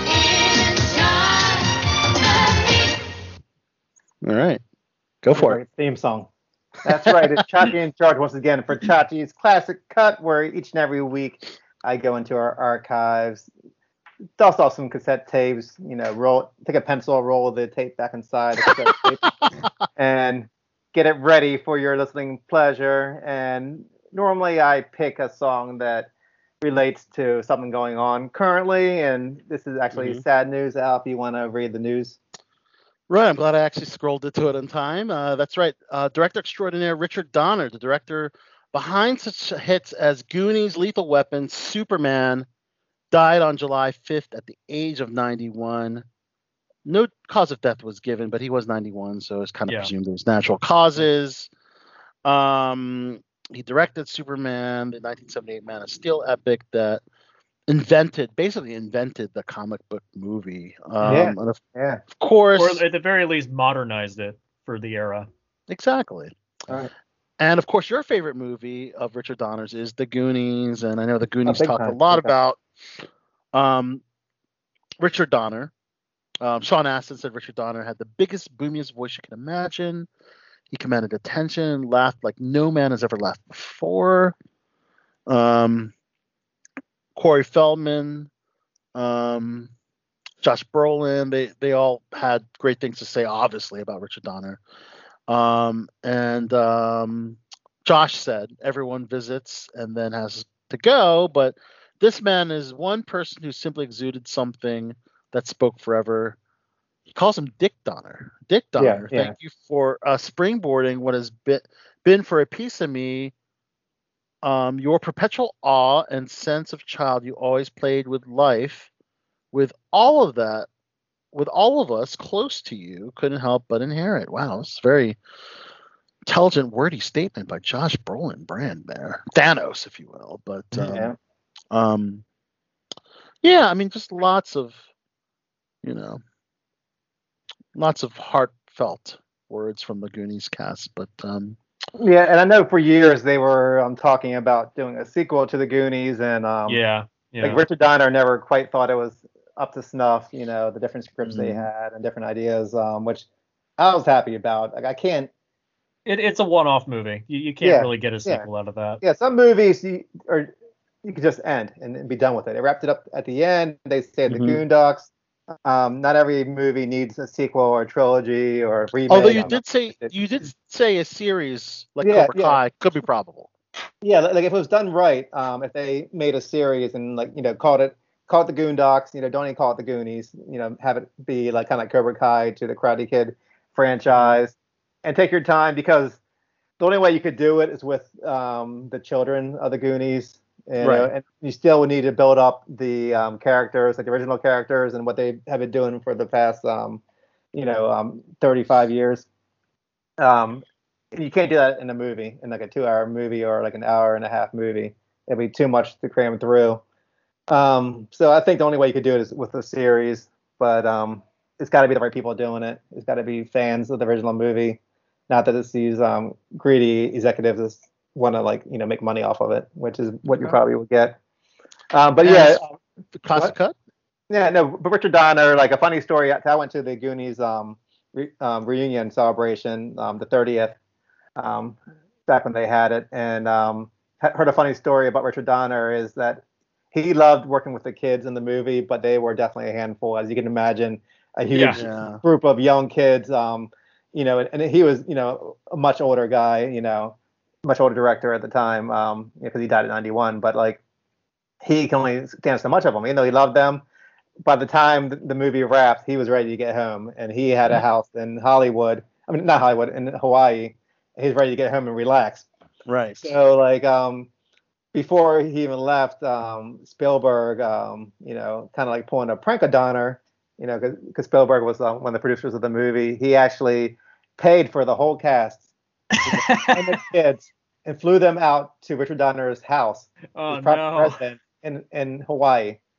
So um, Richard Donner, you know, after filming all these months, he gets back to his house, ready to relax, ready to put all the kids behind him for a while, and walks in and sees all the kids, you know, from the movie in his house, and he just turned like a sheet of white, like, and like even the Fratelli brothers, like they um they kind of fought in real life, you know, they were constantly at each other's throats, is how they were in the movie, and like when he saw them, they were actually outside, like fighting, rolling down the hill of his, you know, in his yard. So it was like a whole chaotic scene, and like you know, Spielberg's just you know laughing his ass off. But yeah, always has heard good things about him. You know, when um, Corey Feldman was talking before about you know somebody in the industry like you know um, him or whatever, I'm like, please don't let it be Richard Donner. And luckily, it wasn't. You know, so I was happy about that. I was happy to you know have his good um, history and name like, held up, and Yeah. it's definitely a sad. It leaves a good legacy. Yeah, great legacy. But this is one song from the movies. I know we played um Cyndi Lauper's Goonies are good Goonies enough are good like, enough. Yeah. a thousand times in this show. But this is another um song from the movie, and you might not remember it because it was actually from a scene that was cut out of the movie. And they ended up um, showing the scene when the movie was played on TV, like years later, and it was the octopus scene. Ah, And if you have like oh yeah. Or you have it on digital, you can see it in the deleted scenes. But apparently, they made this huge octopus, and this is the scene where they first saw the um, pirate ship, and they were swimming to the pirate ship, and this octopus came out of the water and started attacking them. And then I believe it was, it was Data who um, had his little um, cassette tape player and played this song, which I'm going to play now, and threw it into the octopus's mouth, and the octopus like scurried away with the song playing in his mouth. It was kind of like a cheesy scene, especially the octopus didn't turn out the way they wanted it to. yeah. with the That's why effect. they cut it. That's why they cut it. But this song is called Eight Arms to Hold You, which, you know, octopus. and it's by a group called the Goon Squad. And somehow this song made it to number one on the Billboard Hot Dance um, Club chart. Hot dance club charts. Yeah. So this is a group, you know, called the Goon Squad. How appropriate. You know, eight arms to hold you. Rest in peace. Rest in peace, um, Dick Donner. I mean, if an octopus is gonna hold you, that's appropriate title, right? Eight arms, yeah. All right, so here we go. We'll be back right after the classic cut.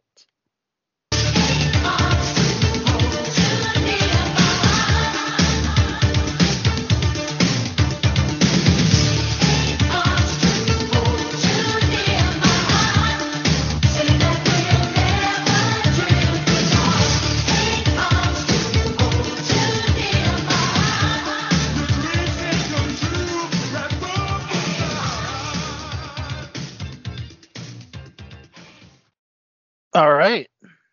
That was a classic cut. Appropriately enough, rest in peace, Richard Donner. hmm All right, just a couple more things, and then uh, real quick, um, Ryan Murphy revealed 21 cast members for the upcoming American Horror Story spin-off series, uniquely entitled "American Horror Stories," plural. Oh, oh wow, I know. So is it every episode is now a one-off? every episode will be a one-off, like a story, yeah, but like an So it's anthology Tales from the style. Crypt. Exactly. Yeah. Wasn't Or somebody Tales- trying to make a new Tales from the Crypt at some point? All right, Tales from the Dark Side. Tales, from the Dark Side. That's right. That's right. There wasn't that Yeah. Shyamalan that was trying to do that for a while. Yeah. So my I'm not Shyamalan. Yeah, I, I think he was involved. But yeah, this will be the, the American Horror Story style of horror that you love from the anthology, Okay. and now single story episodes. So some of the actors that will be joining include Matt Bomer, Hmm. um, Sierra McCormick, Paris Jackson. Josh, I know you're a fan of Paris, cool. Michael's Yeah. Michael's daughter. Um, Kaia Gerber. Kaia Gerber is Cindy Crawford's daughter, who dated uh, Pete. Looks looks like her too. She does look just like her, Yeah, actually. Yeah. Crazy. She, yeah, she was linked with Pete Davidson at one point. Uh, Madison Bailey, Amy Grabow, John Carroll Lynch, who's a great actor, Naomi Grossman, who's uh, been on our show before. Um, and interestingly enough, Danny Trejo will be playing Santa yes. I'm in in. one of the episodes. I'm in. That, that got me in. Did that sell you? Playing Santa, I'm so in. I'm so All in. right, cool, cool, cool. Um, and um, Billie Lourd and Virginia Gardner. Yeah, Billie Lourd, uh, as as you know, is uh, the daughter of Carrie Fisher. So, um, so I think that should be cool. I'm looking forward to that. I actually still have AHS 1984 on my DVR, and I haven't tuned in to watch it yet. I, I kind of tapped out of that series around season three or four. Really, I thought the series was really strong, and then it lost me at Roanoke, and then it picked up at Apocalypse. Got a little better.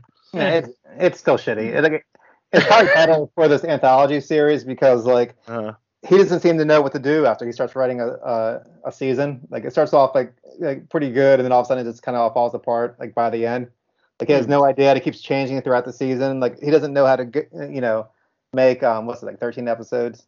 Yeah. Right. Yeah, like he, he I mean they're great early on, but you know I, I kind of just watch it out of obligation now. Out of obligation. Yeah, you know, okay. what I mean? kind of like Walking Dead. Like well, it's best the years. Anthologies you can ju- you can jump in at any moment because Right, it's a separate exactly. story. So, all right. So over on Peacock, we have the um, the Joe Exotic series based on the um, Tiger King phenomenon on Netflix. Also loosely based on the podcast of the same name called Joe Exotic. Um, they just announced Kyle MacLachlan. Kyle MacLachlan um, has joined the cast as Howard Baskin. Nice. Yeah. I love Yeah. Kyle MacLachlan. yeah. Kate McKinnon and John Cameron um, are also in it, as you know. Kate is Carole Baskin. Um, and um, Richard Fichtner will play Rick Kirkham, um, who actually is replacing um, Dennis Quaid. Dennis Quaid had to had to bow out of it, and John Cameron Mitchell plays uh, Joe Exotic. So, um, for you Manifest fans, is uh, um, sad news that Manifest has not been renewed for season four. So apparently they've written out seasons four, five, and six. Uh, the showrunner um, is hoping if another network will not pick up the series because they ha- he, pretty much has written out the, the last three seasons. Um, he'd like to make a feature length movie that would serve as a series finale of of the drama. Um, you know, I tuned in for a few episodes of of, of, of Manifest. I never finished it, but it was a really clever um, series and kind of tradition of Lost. I know you guys are Lost fans, but uh, basically it's it's a bunch of people that are on a plane, and when they return, they don't age, and everyone else has aged five years. They're Mm. trying to solve that mystery uh, as to why. Um, and some other crazy stuff has occurred too on that flight uh, as a result of that. So, um, um, so Jesse, you, you mentioned there's actually a, um, a local con happening um, Next, Saturday. Saturday, the 17th of July. Yeah, uh, Stellar Con. It's uh, gonna be up in Bel Air, Maryland. Um, hopefully this episode is out in time for that. Yes. It's basically it's a first year con through Transcendent Events. That's Kevin Hawk's uh, uh, company that does a lot of the Transcendent stuff at Power Plant in Baltimore. Uh, it's a first year convention, so it's only going to be about six seven hours long or something like that. Okay. But uh, it's there's going to be some comics writers there, and my podcast crew that I'm with, the Montresor Media, we're going to have our table there. We're going to Awesome. have selling merchandise. We're going to have previews, like clips of the shows that we have on YouTube right now. We're going to have them all displayed. Um, we're going to have T-shirts, stickers, buttons, all that stuff. Oh, cool. Um, we're going to do interviews. We're actually going to record an episode while we're there as well oh, of, uh, of Split the Difference, the show that I run, um, where we're going to compare an original film and its remake. And we're Yes. starting off on a really bad note to start our season three. We're watching Rollerball. it's an, an awful John McTiernan movie. Okay. awful, awful movie. Rollerball, Okay. But we're comparing it to the original film starring James Caan from the 1970s. So You'll you'll be recording that on the premises. we're Uh, recording on the premises. We have a bunch of people that are going to be going with us. Um, we're going to have a bunch of people at the table. Uh, so Cool. there will never not be people at the table. We will be recording it while Ah. we're there. The episode is going to be able to take like 45 minutes to record, so we can find a quiet spot to record. Awesome. I'm excited about cons returning, and gra- glad you brought that up. Yeah. Because Yeah. Awesome Con, Washington. DC's premier. Comic Con returns in person. Thank God, mid August, and they just announced two of the cast members from The Boys. So oh yeah, um, is it? Uh, it's Jack, Quaid, Jack plays Quaid. Hugh, Hugh, Yep. Hugh, and um, uh, Karen Fukuhara. Um, Uh, yeah. yeah. Um, both have uh, Kimiko. announced Ki- Kimiko. Yeah, that's exactly. Yeah, and of course for you Back to the Future fans, Michael J. Fox and Christopher Lloyd will be in attendance, and uh, quite a few other celebrities. It's pretty exciting. Josh, are you excited about Awesome Con? The return of cons happening? No, not yet. You're not not yet. Yeah. Uh, They still have a mandatory mask policy. You have to have a mask in the in the building. because Oh, of they the, do. because Yeah, of the amount ma- of people. Well, it's also just for safety reasons. There's um Oh. also the tables are more spread out. The aisles are going to be wider, so there'll This be is- space to move. You know, so as this, opposed this to all the other Con groups. or is this the um, This is awesome Con? con. This is Oh, this is for con. Awesome Con. Okay. Yeah, I But did you not only know need to wear a mask during photo ops, do you? uh, that I don't know. Okay. Yeah, I- that's I the don't know. thing. Like right there. because a lot of yeah we, we do like to do the the photo ops and meet our favorite celebrities and if the masks are present definitely um takes away from that photo op moment you know Yeah. so um very curious to see how it handled of course if everybody's vaccine vaccinated um then hopefully that Yeah. won't be an issue but the san diego comic-con um they're doing another home version for july Yeah. um, but they're going to do an in-person special gathering on Thanksgiving weekend. But the one coming up in July will be just your basically the same um, virtual panels that you saw for last year's San Diego Comic Con. Um, you'll see panels featuring The Simpsons, Central Park, Family Guy, American Dad, The Great North, Bob's Burgers, just to name a few. So, of course, you can check out more on Comic Con's official website.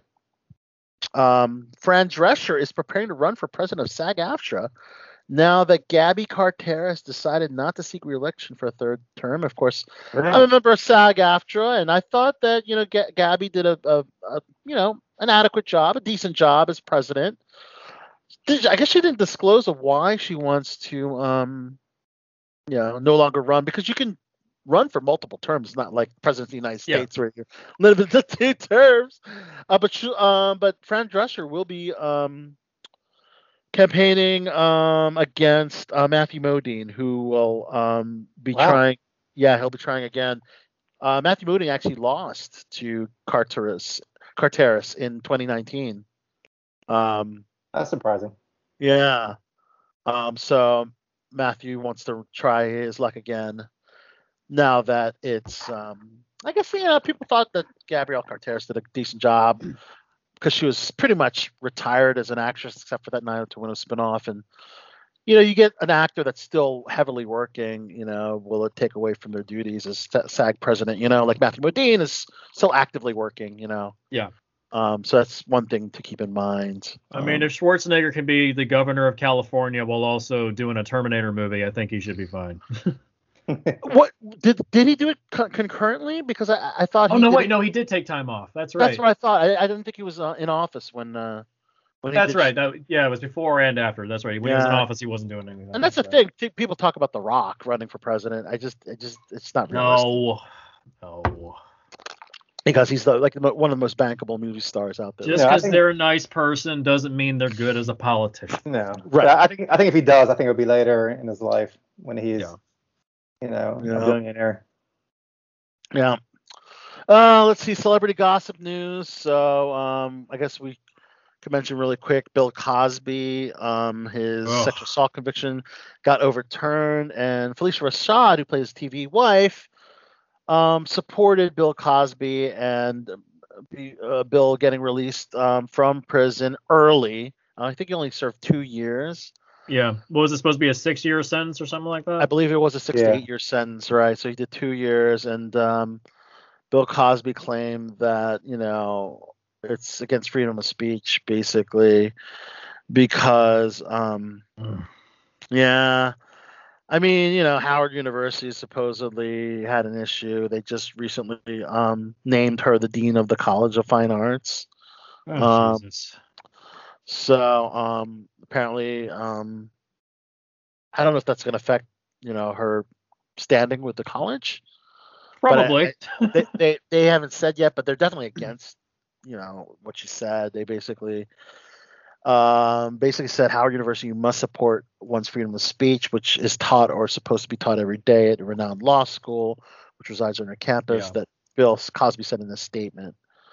Um, you can have freedom of speech, but you're not free from the consequences of your freedom of speech. yeah, I mean, how many women were there? I mean, there were like twenty plus women. Something So like it's like, It- it's No, just I like it was it's, like 60, wasn't it? what is it even it's a, more? a massive number. a massive number. So he is getting off fairly um fairly easy. It's almost a slap on the Yeah. wrist. Um, he should have died in prison, and he's not going to. Now, apparently, apparently, what happened was like the it, they did railroad him to convict him. It's Mm. kind of like the OJ thing. The OJ thing, they knew he was guilty, so they got him on that um on that one uh, what he- Robbery. yeah, robbery thing, and sent him to a prison for like way longer than they would have if he Right. like killed two people. Yeah. It was kind of like Yeah. that, where the prosecutor like kind of like they kind of screwed him to convict him, even though he was guilty, just to convict him, and then he now that's why I got overturned. Yeah. Yeah. So um yeah, not too much on, on the um the gossip news. Um um of course um there is uh, news about the Olympian um getting disqualified from running because she tested positive for marijuana use and since when is marijuana um, a way to uh, enhance your performance in, in athletics? I, I've never heard of that. I, if anything, you'll Um, be slower. Yeah, it makes you no, slower. Yeah. it can it can help to reduce muscle soreness. Oh, really? It, can- it can help Oh, reduce okay. muscle soreness, gives you a little bit more. Um, it, it it can sort of numb you out a little bit. So if you're like sore after a after your training day or something like that, Yeah. it can sort of help a little bit. But it's like, I I don't I don't understand the point of like like weed. Who gives a shit? I just don't get it. Yeah. It's it's It's legal 2021, most- guys. it's- yeah, it's legal in most states, and Sha'Carri Richardson cannot run in the Olympic 100 meter race after testing positive for a chemical found in weed. And um, Was there another runner who was tested positive for steroids and they let her run? Was yeah, there? th- I don't know. I see that's where the, the, the confusion is, and and and the the double standard, I guess, and Yeah. there's also controversy about. I'm curious on your take on this, Jesse. Laurel Hubbard, the first transgender athlete to compete in the Olympics, and the women's weightlifting team for Tokyo's uh, 2020 Olympics. Um, who, uh, you know, um, Laurel was born male and Yeah. tran- transitioned into female. Um, there was a lot of controversy, um, all, you know, mainly because when you're born male, there's certain aspects of your anatomy that you know that may have an, adva- a fair advantage. Um, you know, w- with athletics, you know. Um, Um, to a degree, but not as much as you'd think.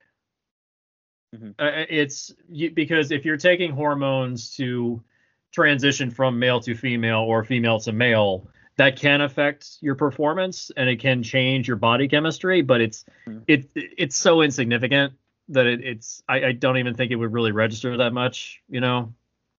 So I, I think you know fine. I I, I have you no problem. You think it's fair? I think it's fair. Okay, well, basically the testosterone level. if it was a man taking taking testosterone to juice up, basically like a steroid, then I'd have a problem with it. you know? Okay. Well, basically, Laurel's um, testosterone levels have to be under a certain threshold.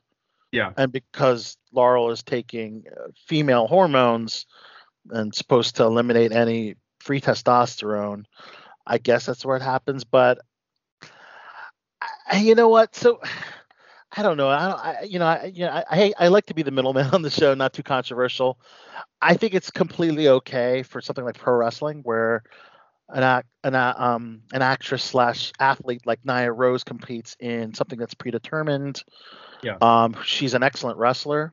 She's trans. She's from Washington D.C. actually. But with actual athletics, I just feel it, when you do that, it kind of takes away from, you know, you know, cis women that that might be uh, unfairly um taken, you know, have have a disadvantage in competing. I mean, I I mean, it's my opinion. I know I it might be seen as um controversial to some. Maybe some people will agree with me, but I don't know. I mean, I feel that if they're gonna let that slide, then you gotta let Sha'Carri slide with, the weed. you know, what I mean, Yeah, we're already like- we're already bending rules already. You know, I don't know. Uh, it's it's it's quite it's it's a grander debate for another time. you know, we're not the people already- that should be deciding that. Yeah, I yeah, and I get it, but it, there's already a lot of changes uh, going on. Um, obviously, the first Miss USA contestant um, in the traditionally all cis women um, pageant is Miss Nevada, uh, 2021. Her name is Kataluna Enriquez, the first transgender Mm. contestant to compete for um, Miss USA. So that's Yeah. definitely definitely uh, groundbreaking and definitely something we have not seen before. So Yeah. um, Well, Miss Nevada will at least be in the, the top three then, right? you know what? It wouldn't surprise me because you know who wants to do to The vote judges. Her, out? You know, it's like they feel they'll look like the bad person if they do Right, that. right, but, exactly. but you know, at the same time, you know, I, I, I don't know. We'll just, just yeah, we'll have to see. I mean, what happens there? Um, and of course, we have to um give our well wishes to former WWF superstar Terry Funk. Chachi, you sent me this that he's suffering from dementia. Oh yeah. Um, so hopefully, um, I know there's some magic drugs out there now. As a friend's mother, um, someone um, that has a, I won't mention my name, but has been on the show. Um, a friend, um, a mother of, of one of, the, of our colleagues that has been on Below the Belt show, is now um, going through some dementia. Um, the mother is going through some dementia rather, and uh, this wonder drug has really just, just done wonders for um, memory and recognition wow. for our colleagues' uh, mother. So we can hope for continued um, Yeah, that's a nasty disease. Yeah. Oh yeah. I mean, it's like you're a shell of your former self. you Yeah, know, it's a that, so- horrible, horrible way to go. Um, you know, just losing all your memories, losing like who, like, like not knowing people around you who you've loved. Yes.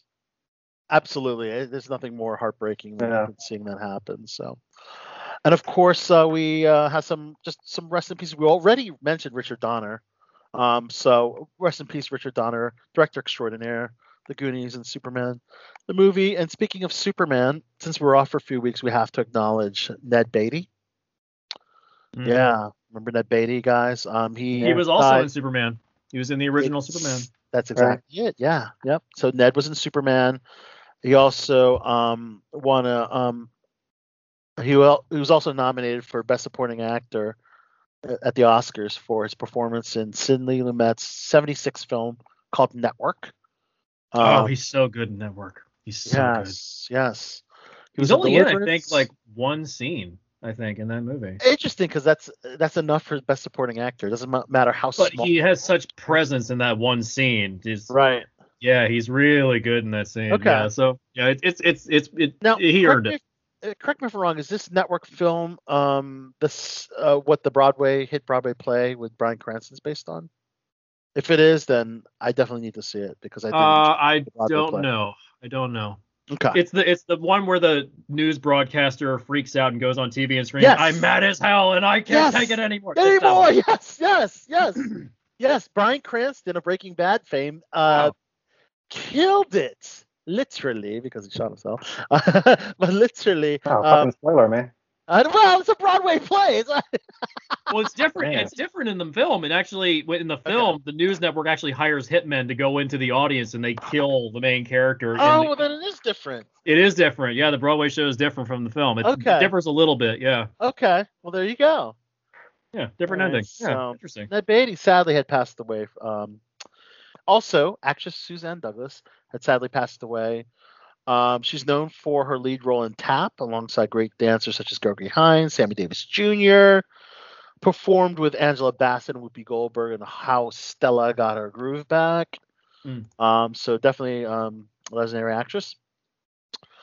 Um, actress Lisa Banes, known for her roles in Gone Girl and Cocktail, numerous Broadway productions, sadly died um, due to a hit and run accident. Um, she had been on life support for a little while, and sadly, she had passed away. Um, so she was struck in a crosswalk by a red and black scooter, according to police, and the vehicle blew through a red light before the accident.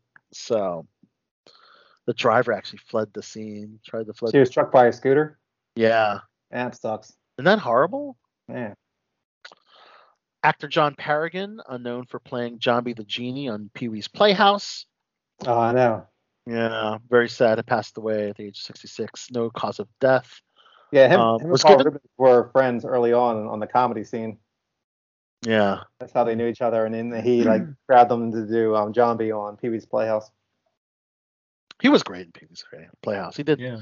all kinds of iterations, and also the um, the TV series and both the film and and the and yeah. So, um, two celebrity fathers who have quite the resumes for themselves have passed away. First, and more recently, Robert Downey Sr. Uh, that's Iron Man's dad, guys. He died in his sleep in New York after battle with Parkinson's disease. Um, he helped. I never knew that his father was an actor. His father was an actor, uh, yeah. led the Observus movement, uh, basically basement budget independent films. His work in the late 60s and 70s was a classic anti establishment, echoing the nonconformity, promoted by larger co- counterculture movements, which led to new freedoms, including the breakdown of codes and censorship. Um, so rest in peace, um, Robert Downey Sr., and also Ernie Lively, um, character actor whose daughter is Blake Lively, um, died of cardiac complications. Notable roles include Duke of Hazzard, Turner and Hooch, and of course played Blake Lively's actual dad in Sisterhood of the Traveling Pants. Hmm. Max Rosenthal, the father of Everybody Loves Raymond creator Phil Rosenthal, sadly passed away. He's also a Holocaust survivor who escaped Germany in 1938. Oh wow. Yeah, he was 95.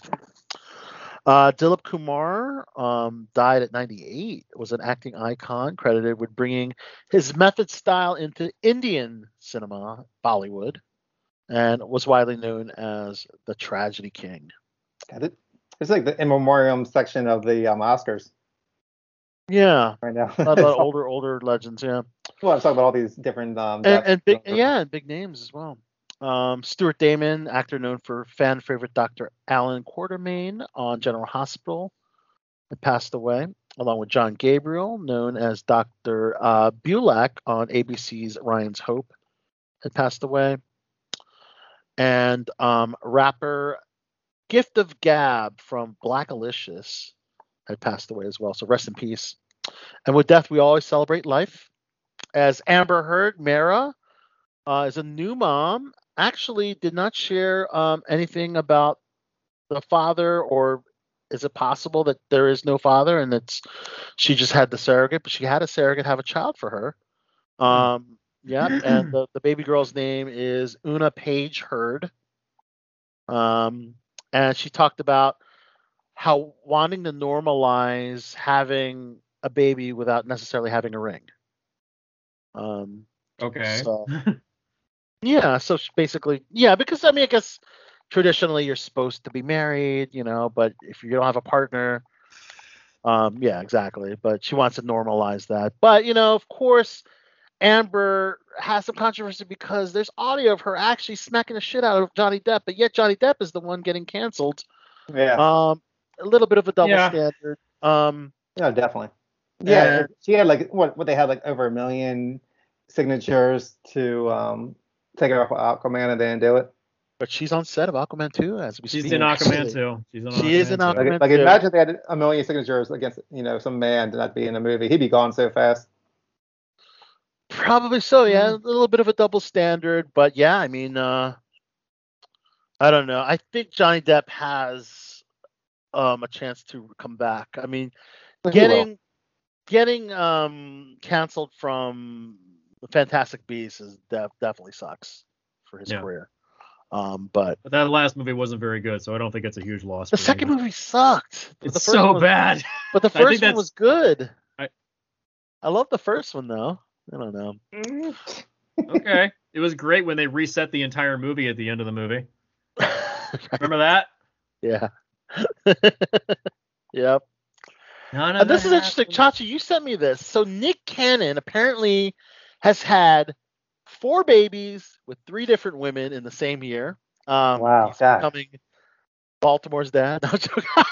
No. I'm teasing Nick.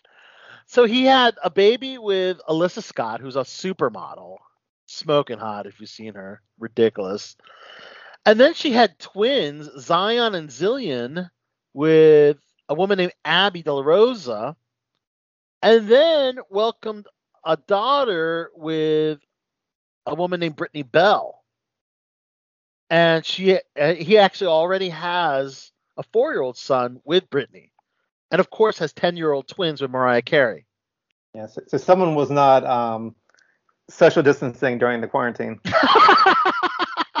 Just setting up franchises Yeah. God. like a Wow, fucking Starbucks. imagine- but this is, I can understand. Okay, maybe a couple years apart, but within the same year, Yeah. Hasn't he ever heard of condoms?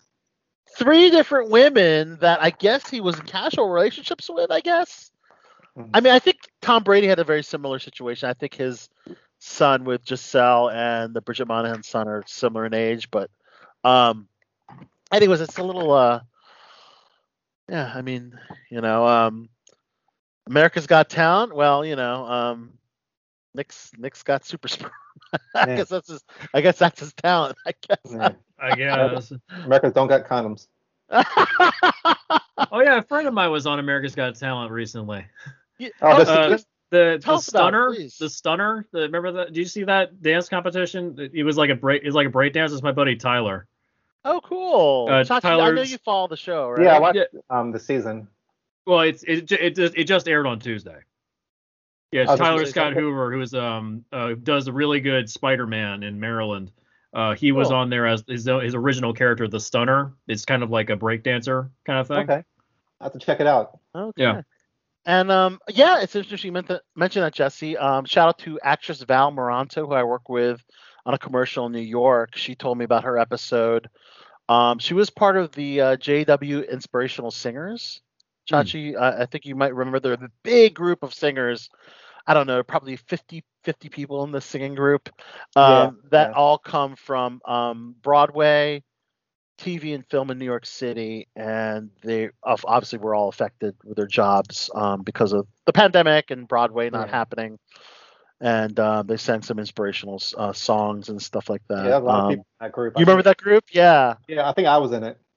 You're in that group too. So many people. Yeah. were so many people. Yeah. yeah, there's a lot of people, but they did great. It was it was good. They did a fantastic job. Of course, we have to also um, celebrate the birthdays of uh, Ringo Starr, one of the original Beatles. Um, that's still with us. Is 81. 81. Wow.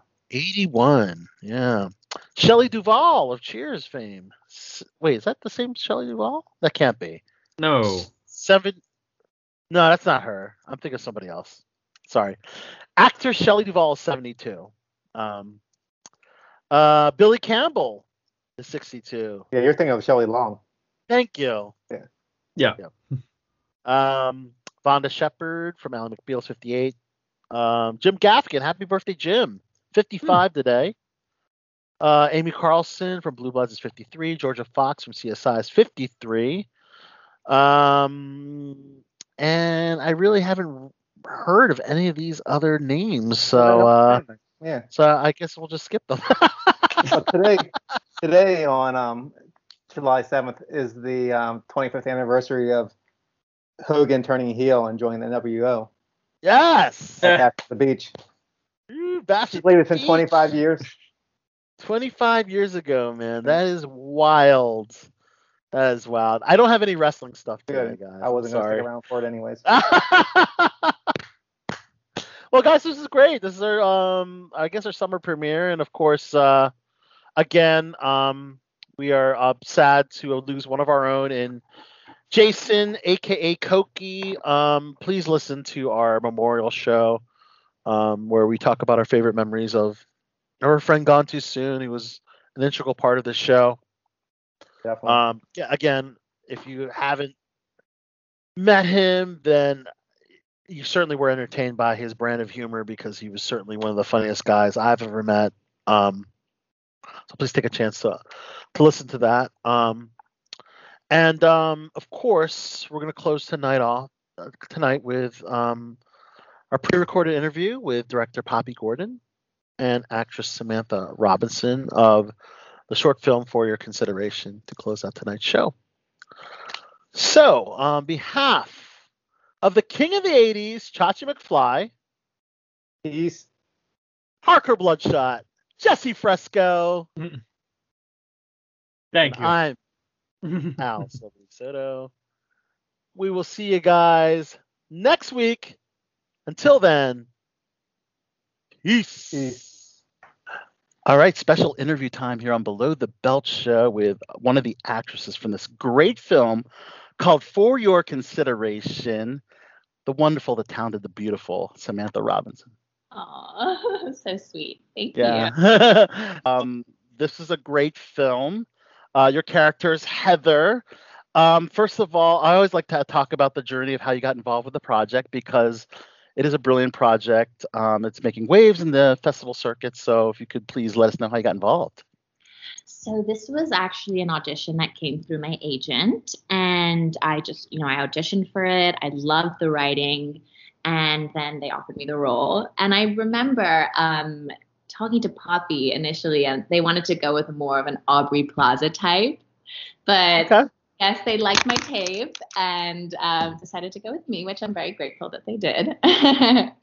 but um, yeah, it's I interesting you mentioned um, Aubrey Plaza because Mhm. your ethnicity is Panamanian and English, and I believe Aubrey is a mixed Latina and uh, English as well. I think, I believe. So that's kind of you kind of hit the nail on the head right there with the casting. yeah, I love her. I think she's a phenomenal actress.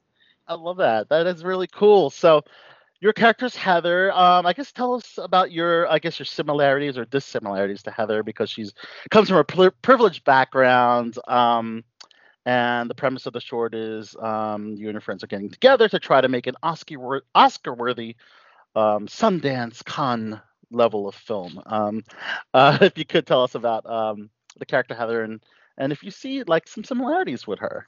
Oh God, I really hope I don't have any similarities. Probably like one of the most horrifying, horrifying characters, but in a great way because you know it was it was a joy to play because some of the worst characters are some of the most fun.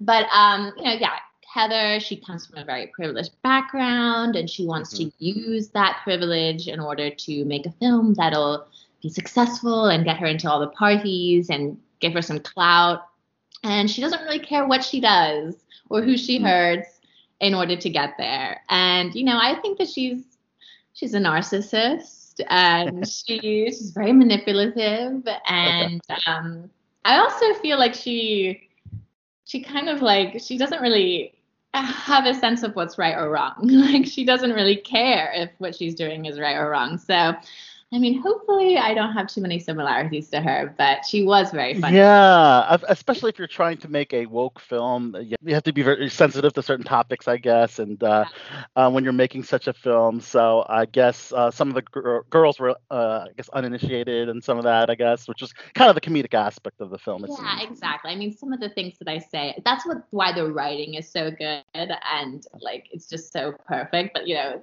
very cringeworthy at times some of the things that these girls are saying. You know, they don't realize that they're being completely insensitive. I mean, you gotta love the Mexicans. I hate them. um. So, uh, yeah. So, yes, certain sensibilities, I guess, when you're kind of expressing, um, uh, trying to make a woke film. Um, but if you could, um, how is this a would you say it's an important topic? Um, you know, the message being sent by for your consideration for um, people to have some kind of sensibilities when it comes to woke films or woke type woke type projects, kind of thing. I definitely think it is. I mean, I think it's important to put a magnifying glass on Hollywood and really make sure that the stories that are being told are coming Hi, from an authentic place as well. Oh, Bobby's here. Yay! And we're I made it. I made it. Yes. Sorry about that. I tried all different ways and it was screwing up. Oh, but you're. Uh, we hear you great. Uh, we're just joined by director and co-writer of For Your Consideration, Poppy Gordon. Uh, Poppy, thanks for joining us here on Below the Belt Show. We were just talking with Samantha about her character of Heather, and uh, I guess um, the important message of your film with uh, woke culture, I guess. So some people don't have have to be very um, have to have the certain sensibilities for when trying to uh, you know do um, a project that kind of focused on woke culture. Yeah, it was a it was definitely an interesting an interesting one. I think that I think this this film is easier to I don't know Samantha can probably speak better to it than, than me, but easier to act in maybe than to talk about. It's a little tricky to try and talk about now. Yeah. Samantha really nailed it nailed it with the uh with that character of Heather because uh yes I, I definitely I definitely saw privilege in her eyes you know? and all her friends right. when they were trying to produce the film because obviously who doesn't want to party at Sundance and Cannes and um and all the major festivals and stuff like that but I had to ask Poppy um was there like an internal message what, that you definitely wanted to get for your consideration at the big festivals? I know it made a, a lot of waves uh, at a bunch of festivals, but was Cannes, Sundance ever the goal as well?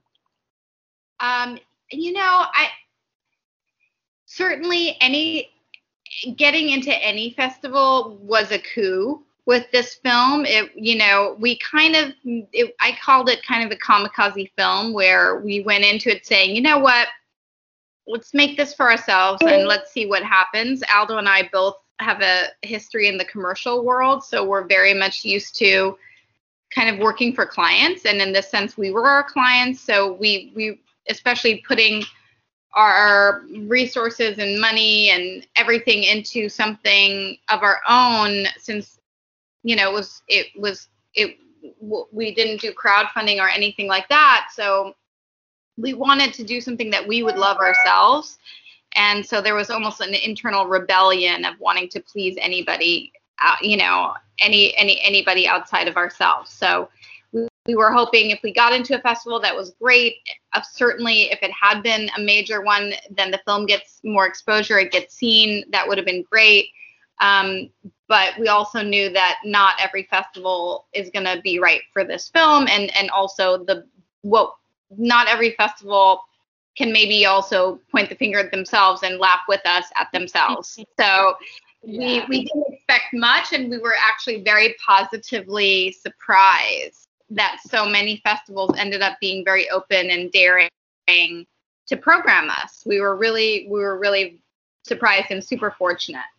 Yeah, and the whole world can see this film on Omeleto uh, on YouTube, which has some great films in addition to yours. Uh, I just saw that Steven Yeun has a film. Uh, Maisie Williams from Game of Thrones has a film in there. So you're got you guys are in good company, Poppy, on Omeleto. Thank you. We like to make a splash. yeah, totally, totally. So let's talk about uh, the production quality. First of all, is very, very high on on this uh, film. Um, really everything. I mean, uh, cinematography, editing, um, the acting. Um, so congratulations on that. I think it's very stellar. Um, tell us about Thank s- assembling your team, Poppy. Well, uh, cast as, and crew. As mentioned, my my history is really in, com- in in commercial directing, and it was never my goal to stay there. So, I mean, the idea was always to transition to film and, and TV and all of that. And so, Right. all the people that I worked with are really people that I've been working with for a very long time. So it was kind of like bringing bringing in my people that I just you know adore and love and we're friends and we have that shorthand communication having worked together for so long and I think that really translated to having a lot of fun on this production. Again because no clients were involved we could just do what we wanted. And um, we were very fortunate with our cast. And so it was just a really it was a really good vibe. It was a really good time It was. I have to agree with Poppy. It was a very good vibe all around on set. it Seems like it, yeah. So Samantha, you actually auditioned uh, for the film. Um, Poppy, did you bring any actors that you just worked on with before that you just thought were strong and they didn't need to audition, or did No. everyone have to audition? No, everybody everybody did. Um, you know, we were really we knew we might have something that was kind of you know off the beaten path and kind of cool because we got a lot of submissions for auditions, way more than we ever expected. It was super super cool and so many talented people um, applied and we were like, okay, wait a moment, this is cool. Getting a lot of really talented people um, that were into it, and then um, it was really about casting the right group and the right dynamics because each character really does kind of uh, represent themselves, but also a bit of an archetype. And the chemistry was really everything. And it was it was super tricky in that I couldn't. Ideally, I would have loved to have people read together, you know, so you can try Yeah. things.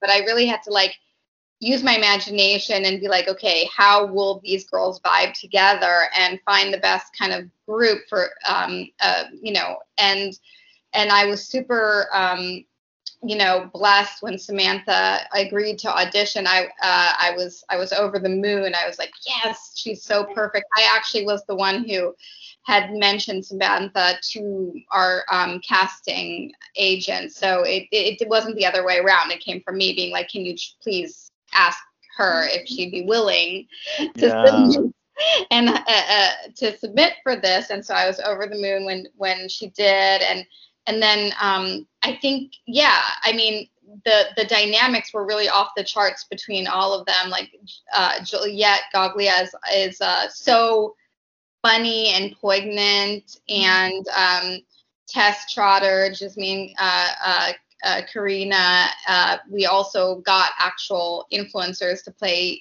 influencers, which was kind of funny. Um, Yep. so um, yeah, Paige Paige Ruth was was into it, and um, and uh, and uh, yeah, it was a great group, and and I do feel like um, uh, Ava Capri also like played so sincere. Um, you know, everybody had kind of their own vibe, and um, and it worked. And Samantha was definitely with Heather was definitely like the the ringleader of all of them, setting the tone, leading the bunch, and um, and everybody kind of fell in line. It worked. I think she she uh, was actually the ringleader. yeah, it certainly worked. Uh, when I was watching, I, it seemed like you guys were legit good friends uh, shooting a short film. Right? Yeah, yeah, because the chemistry was so good for sure.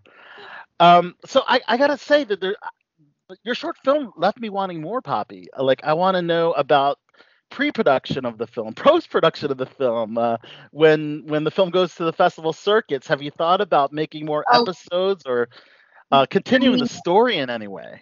I mean, certainly, you know, if if if folks are interested, we would we would definitely. We never went into this thinking we're going to turn this into like a mini series or episodic or anything. Yeah. We made it to be standalone, and I've gotten some pretty interesting YouTube comments on Omeleto actually about this. Somebody they're arguing. It's like 230 comments or something like that. People are arguing. They're saying like, we want more episodes, and then somebody is saying, we love the film. It's perfect. Never make any more. you know.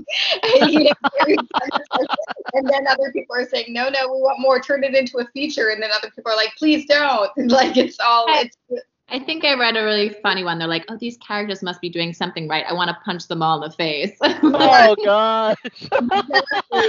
exactly. It was it was so funny. Or they start insulting each other with the characters, being like, if somebody says I don't like the film, then they're saying, well, you probably would be part of that friend circle. you don't, you know, you don't get it. You're one of them. You know. It's Wow. pretty. Samantha, would you be all about um, another episode or uh, expanded uh, edition of For Your Oh, Consideration? I'll, I'll add one thing. Aldo and I were joking. Maybe the next one has to be the apology tour. The- yeah, where they go around apologizing for the film they made.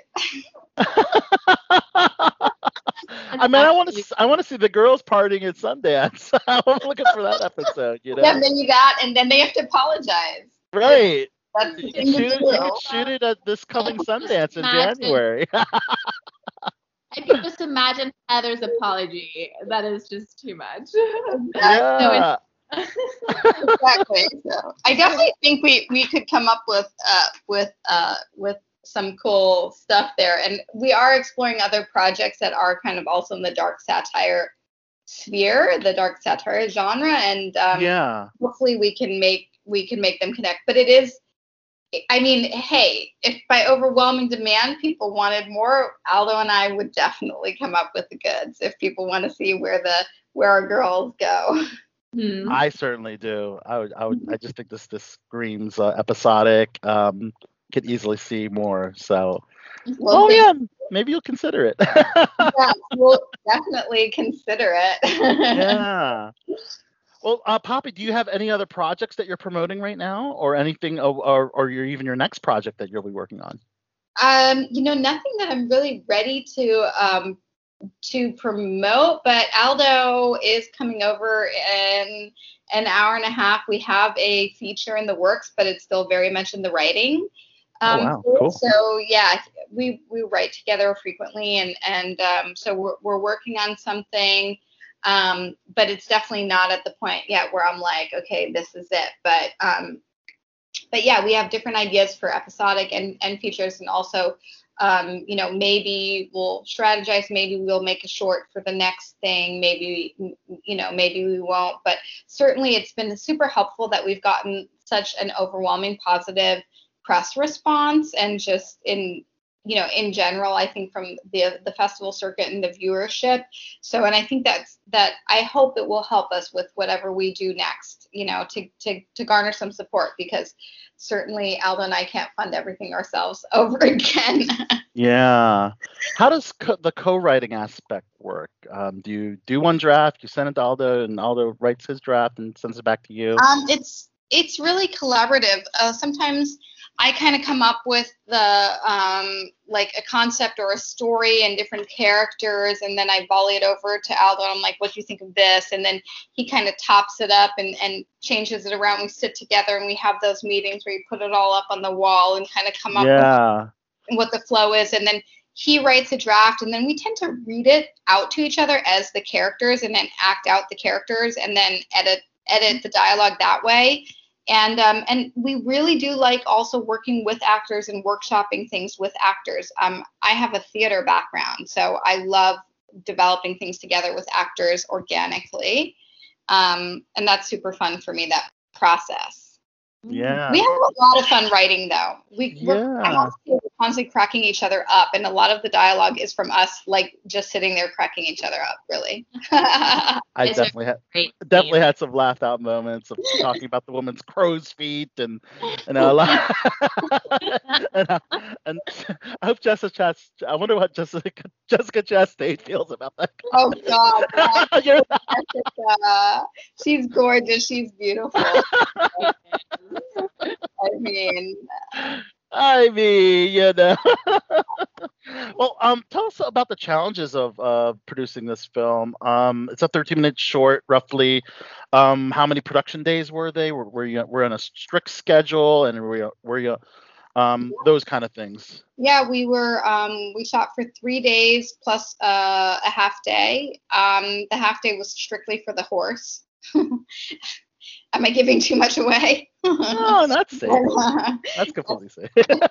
people watch all the way, they get to see a horse. yeah. Um, but yeah, it was it was really three days of of, of shooting, and um, we yeah we maxed out the days really. I mean, and and we wanted to you know I see this film a bit as like um like a, a, a candy coated Trojan horse a bit. So I mean, the medicine is pretty bitter, so the idea of making everything look really beautiful was a way to kind of, you know, sneak into the mainstream, so to say, and make Okay. everything palatable and and beautiful. It I saw it like a little bit of a.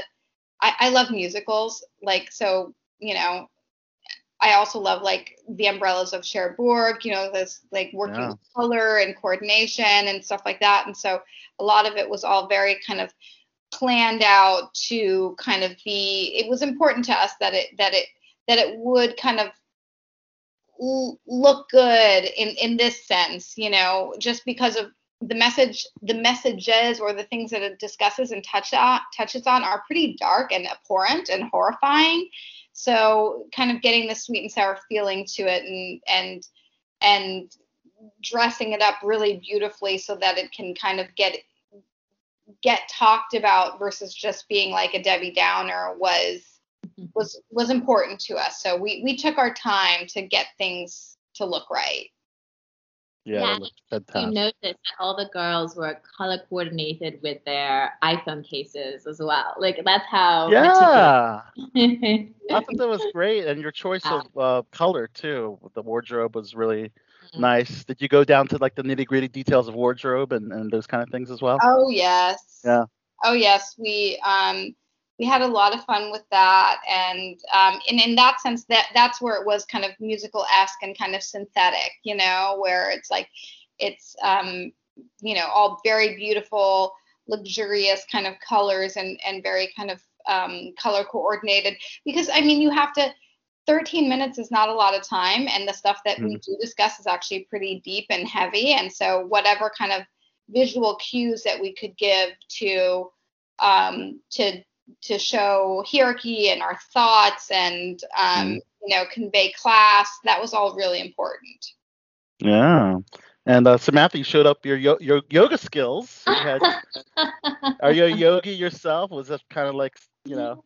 And I've dabbled in some yoga, I will admit. That wasn't all just, you know, learned on set. Um, but that I was actually my first sound bath. I'd never done that before, so that was kind of fun. Oh, Yeah.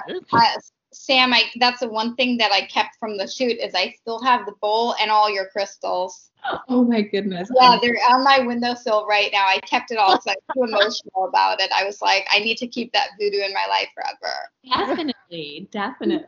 I love it. Samantha, if I could talk a little bit about one of my favorite films for the past couple of years is uh, Once Upon a Time in Hollywood.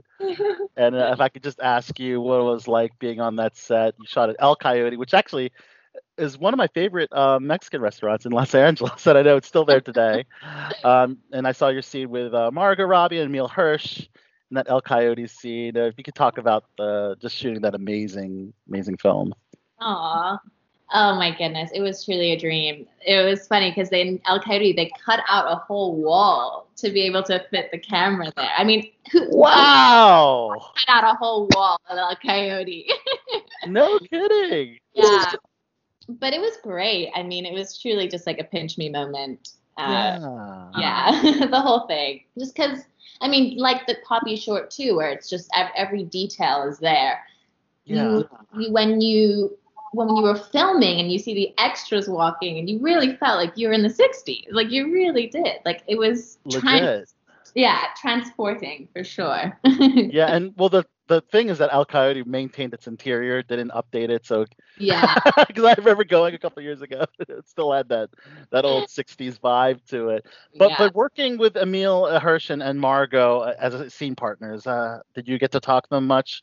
Um, They're so down to earth and nice. Yeah. Genuinely sweet people. And I remember I was really nervous to have my singing um, yeah. Scene. And Margot was like, don't worry, like, I'll be there. I'll sing with you, you know. Oh, cool. supportive and nice. And it was just so refreshing to see, like, when you're working with, like, such A-listers, that everyone is so nice. So everyone's so happy to be there. And it really was like a family. Like, it really, it felt like that. That's awesome. You know, there's no phones on set at all. Like, you have to check your phone in. And, um, yeah, everyone's just there, happy to be there, excited. And it was just great vibes. Okay. What about uh, Quentin's directorial style? He's great. I mean, in actually at El Coyote, he decided to kind of come up with something that wasn't scripted, and he just said to Emile, he's like, okay. So he told him a story, and then he's like, okay, I want you to say that story, and then he says to me, I want you to say this line, and then so you know, he just kind of was so improvisational and just kind of off the cuff and just would kind of, you know, unexpected. that is so amazing. Yeah, and uh, you know it, it is fictional to a degree because even though you play Ab- Abigail Folger, who is the coffee heiress, um, the real life Abigail sadly gets killed. Uh, yours uh, sadly, uh, luckily rather, uh, lives on. So, how did you think about that twist uh, in the real life events versus the film? I love the twist. I thought it was Yeah. so heartwarming, and if only it could have ended like that. Right? Yeah. oh, oh, so yeah, it's, it really is a tragedy what happened to them, and so I just I love the way Tarantino ended it. Yeah, yeah, because it, after all, it's called Once Upon a Time in Hollywood. Yeah. yeah, novel just came out actually based Which on one? the movie. He wrote a book based on the mm-hmm. film. Oh yes, So I need to yes. out. I haven't checked it out yet, but Yeah. I'm sure Quentin will send you a copy. that is awesome. Um, I also saw a trailer for Take Me to Tarzana. yes. Uh, is that something that we can check out uh, this year? Sure. Um, I think it's on streaming sites, I believe. Okay, and good. It's ready out. Fun comedy. It did look like, like a lot of fun. Yeah, it was Awesome. great. It was such. It was a great time. I really enjoyed it.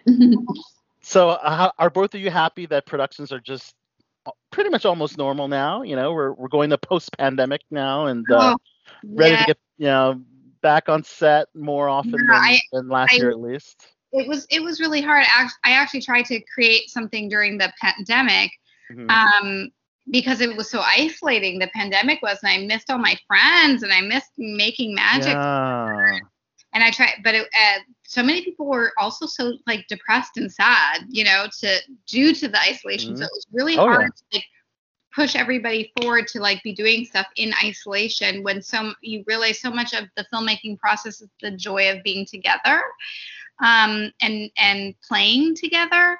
And um, so, but yeah, I actually now that we can um, go back to shooting, that's actually one of the projects that um, we want to perhaps turn into a short. And we're instead of having everybody work remotely on it, um, Mhm. you know, in this way, we might just come back to LA and just, you know, come and shoot it and do it properly. Is this for the Cure Poppy? Yeah. Mm-hmm. Yeah. Yeah, Poppy had me actually do a little scene from that too, where I played a, a Karen.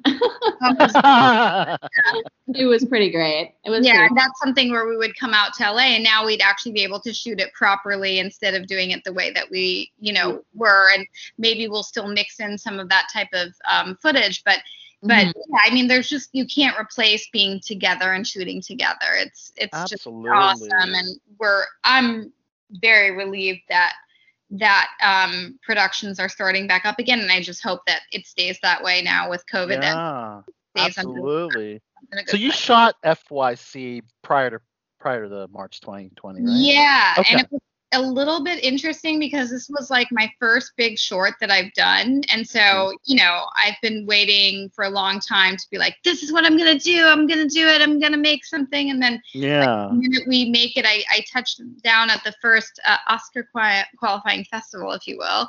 And the minute I I get there and I open up my phone, I'm it's still in the plane. It says like, "Oh, the festival's been canceled due to COVID." I was like, "What?" That was really at the beginning of it, and then and then the entire festival season had to be all virtual, pretty much. So yeah, it was like very interesting time t- timing. I was like, did, like I yeah, very interesting. Like the one moment that I release a short, the whole world breaks. I was like, what? Yeah, but luckily it was shot prior to prior to March 2020 because it might have been a different film had you Mhm. had to shoot it in 2020, right? Oh yes. Oh yes, we were very fortunate that Yeah. way. Um, in in that sense, we were very fortunate, and and um, yeah, and now things are back up again, and perhaps a, a little bit. You know, I think a lot of people are also like festivals are fun, and you get to meet people and and and have fun together and all that. But it's also definitely a lot of work to have to attend like a million festivals and all of that. So Right. something And that's yeah. what it sees because you have all those festival rees on your I on your film. You guys are I ended up, funny enough, I ended up making a baby. So now I have a son. Aw, Beautiful baby ever, Poppy. Oh Thank my goodness. congratulations. So I was like, well, I, I can't, I can't, I can't do anything. So might as well. Might as well make babies, right? It's all just creation in the end. So Poppy, you were you're actually on camera for your film. You were uh, the mom character, right? Yes, we had somebody cast in that role as just um, an extra, and and she didn't show up. And and then I think it was my producer, Lisette, Oh. said everybody. She was like, your wardrobe is on par, and we don't have any more wardrobes, so you're gonna do this. Oh, you just stepped in as the mom role. Okay. and and I was, you know, more than happy to oblige to be. Um, the, my character's name was Messy Mom, and Yeah, I saw that on IMDb. that was a, that was a fore a foreshadowing of what was to come. Now I am a messy mom in real life. I love it. I love it. Um, I didn't think I asked Samantha what you have coming up next. You got some acting projects coming up that we can look out for. Uh, nothing that's filmed, but I am filming another short film with a director called Sean Glass in New. York, actually. So I'll be flying out to New York, Nice. and, and that'll be happening in August sometime. So yeah, just doing that, and then auditioning and what else comes my way, and Yeah, same same here. thing, you know. Yep, putting our hat in there, right? Samantha definitely, uh, I you know, she definitely is is uh, is is so fun to work with. So whatever I do next, Aldo and I are writing for Sam. So we're very Yes. excited work with Sam. Fantastic. Well, this is Mhm. fantastic. Uh, I- again, congratulations to both of you for an amazing short film. Um, official website, fycfilm.com. Um, you can check it out on YouTube, um, on Omeleto's um, channel, and just search for uh, for your consideration. It should pop right up. Yeah, Okay. chime in on the on the YouTube comments and give us a like. Yes, check it out. Fantastic. Awesome. Well, before we let you go, if we could, both of you just kind of let, let us know who you are, throw out a plug for um, FYC, and let us know you're on BTB, Below the Belt Show, um, whatever you want at the end. Okay. I guess I'll start. Uh, I'm Poppy Gordon. I'm the director of For Your Consideration. And um, please check us out at fycfilm.com. We're up on Omeleto, so go find For Your Consideration on Omeleto um, as well as on YouTube. And um, we are now on Below the Belt Show. Yes. And I'm Samantha Robinson. I play Heather in the short film For Your Consideration, directed by Poppy Gordon. And as she mentioned, check it out on Omeleto. and um, Samantha- we're on Below the Belt Show. I love it. Samantha, do that one more time. I think the audio kind of went out in the beginning of your name. Oh, okay. And I'm Samantha Robinson. I play Heather from the short film For Your Consideration, directed by Poppy Gordon. And as Poppy mentioned, check it out on Omeletto. And we're on Below the Belt Show. Yes. Woohoo! Woo! Uh, wanted to do a snapshot. I don't know if Poppy wanted to not be camera shy for a second, but if not, we'll Oh just. my god, I am so awful looking. That's what I. Okay. okay, I'll, I'll try. I'll do my best. I'll do my best. Oh my Okay. gosh. Ah, Let me go camera yes. shot. Okay, ready? Three, two, and. I think it's good. All right. Yay. Awesome. Thanks so much. Um, I'm actually that's actually really funny. I just looked down for a second because I'm like I'm like nursing okay. 'cause I, I have my son, so I'm just like, are my boobs out? Like, do I need to make sure? Should we take it again? I'm like, that's what happens when you're nursing, where you don't even know more if you're if you're like, are they in? Are they out? Are you are you covered? You don't know anymore. It's all- Should we try one Yeah. more? Were you looking down, Poppy, when we took that? I don't. Let me let me turn the camera away. Make sure my bra is up. Just a second, and then we'll do it one more time. Hold on. Okay. of course. That's what happens when you're a, a new mom. You like all that's all the stuff that happens when you like. That's messy mom for you in real life. Yeah. Hey, all right, Poppy. All right, ready? One, two, and. All right, awesome. All right. Thank, Thank you both. This is a great interview. you. Lots Thank of you luck. for having us. We're so thrilled. Thank you. Yeah. Bye. bye bye. Bye. Well, it has been a ill show tonight and I think we have all learned some valuable lessons. This is your bot for the bad boys of Baltimore saying. Until next time, keep chilling. Like a villain.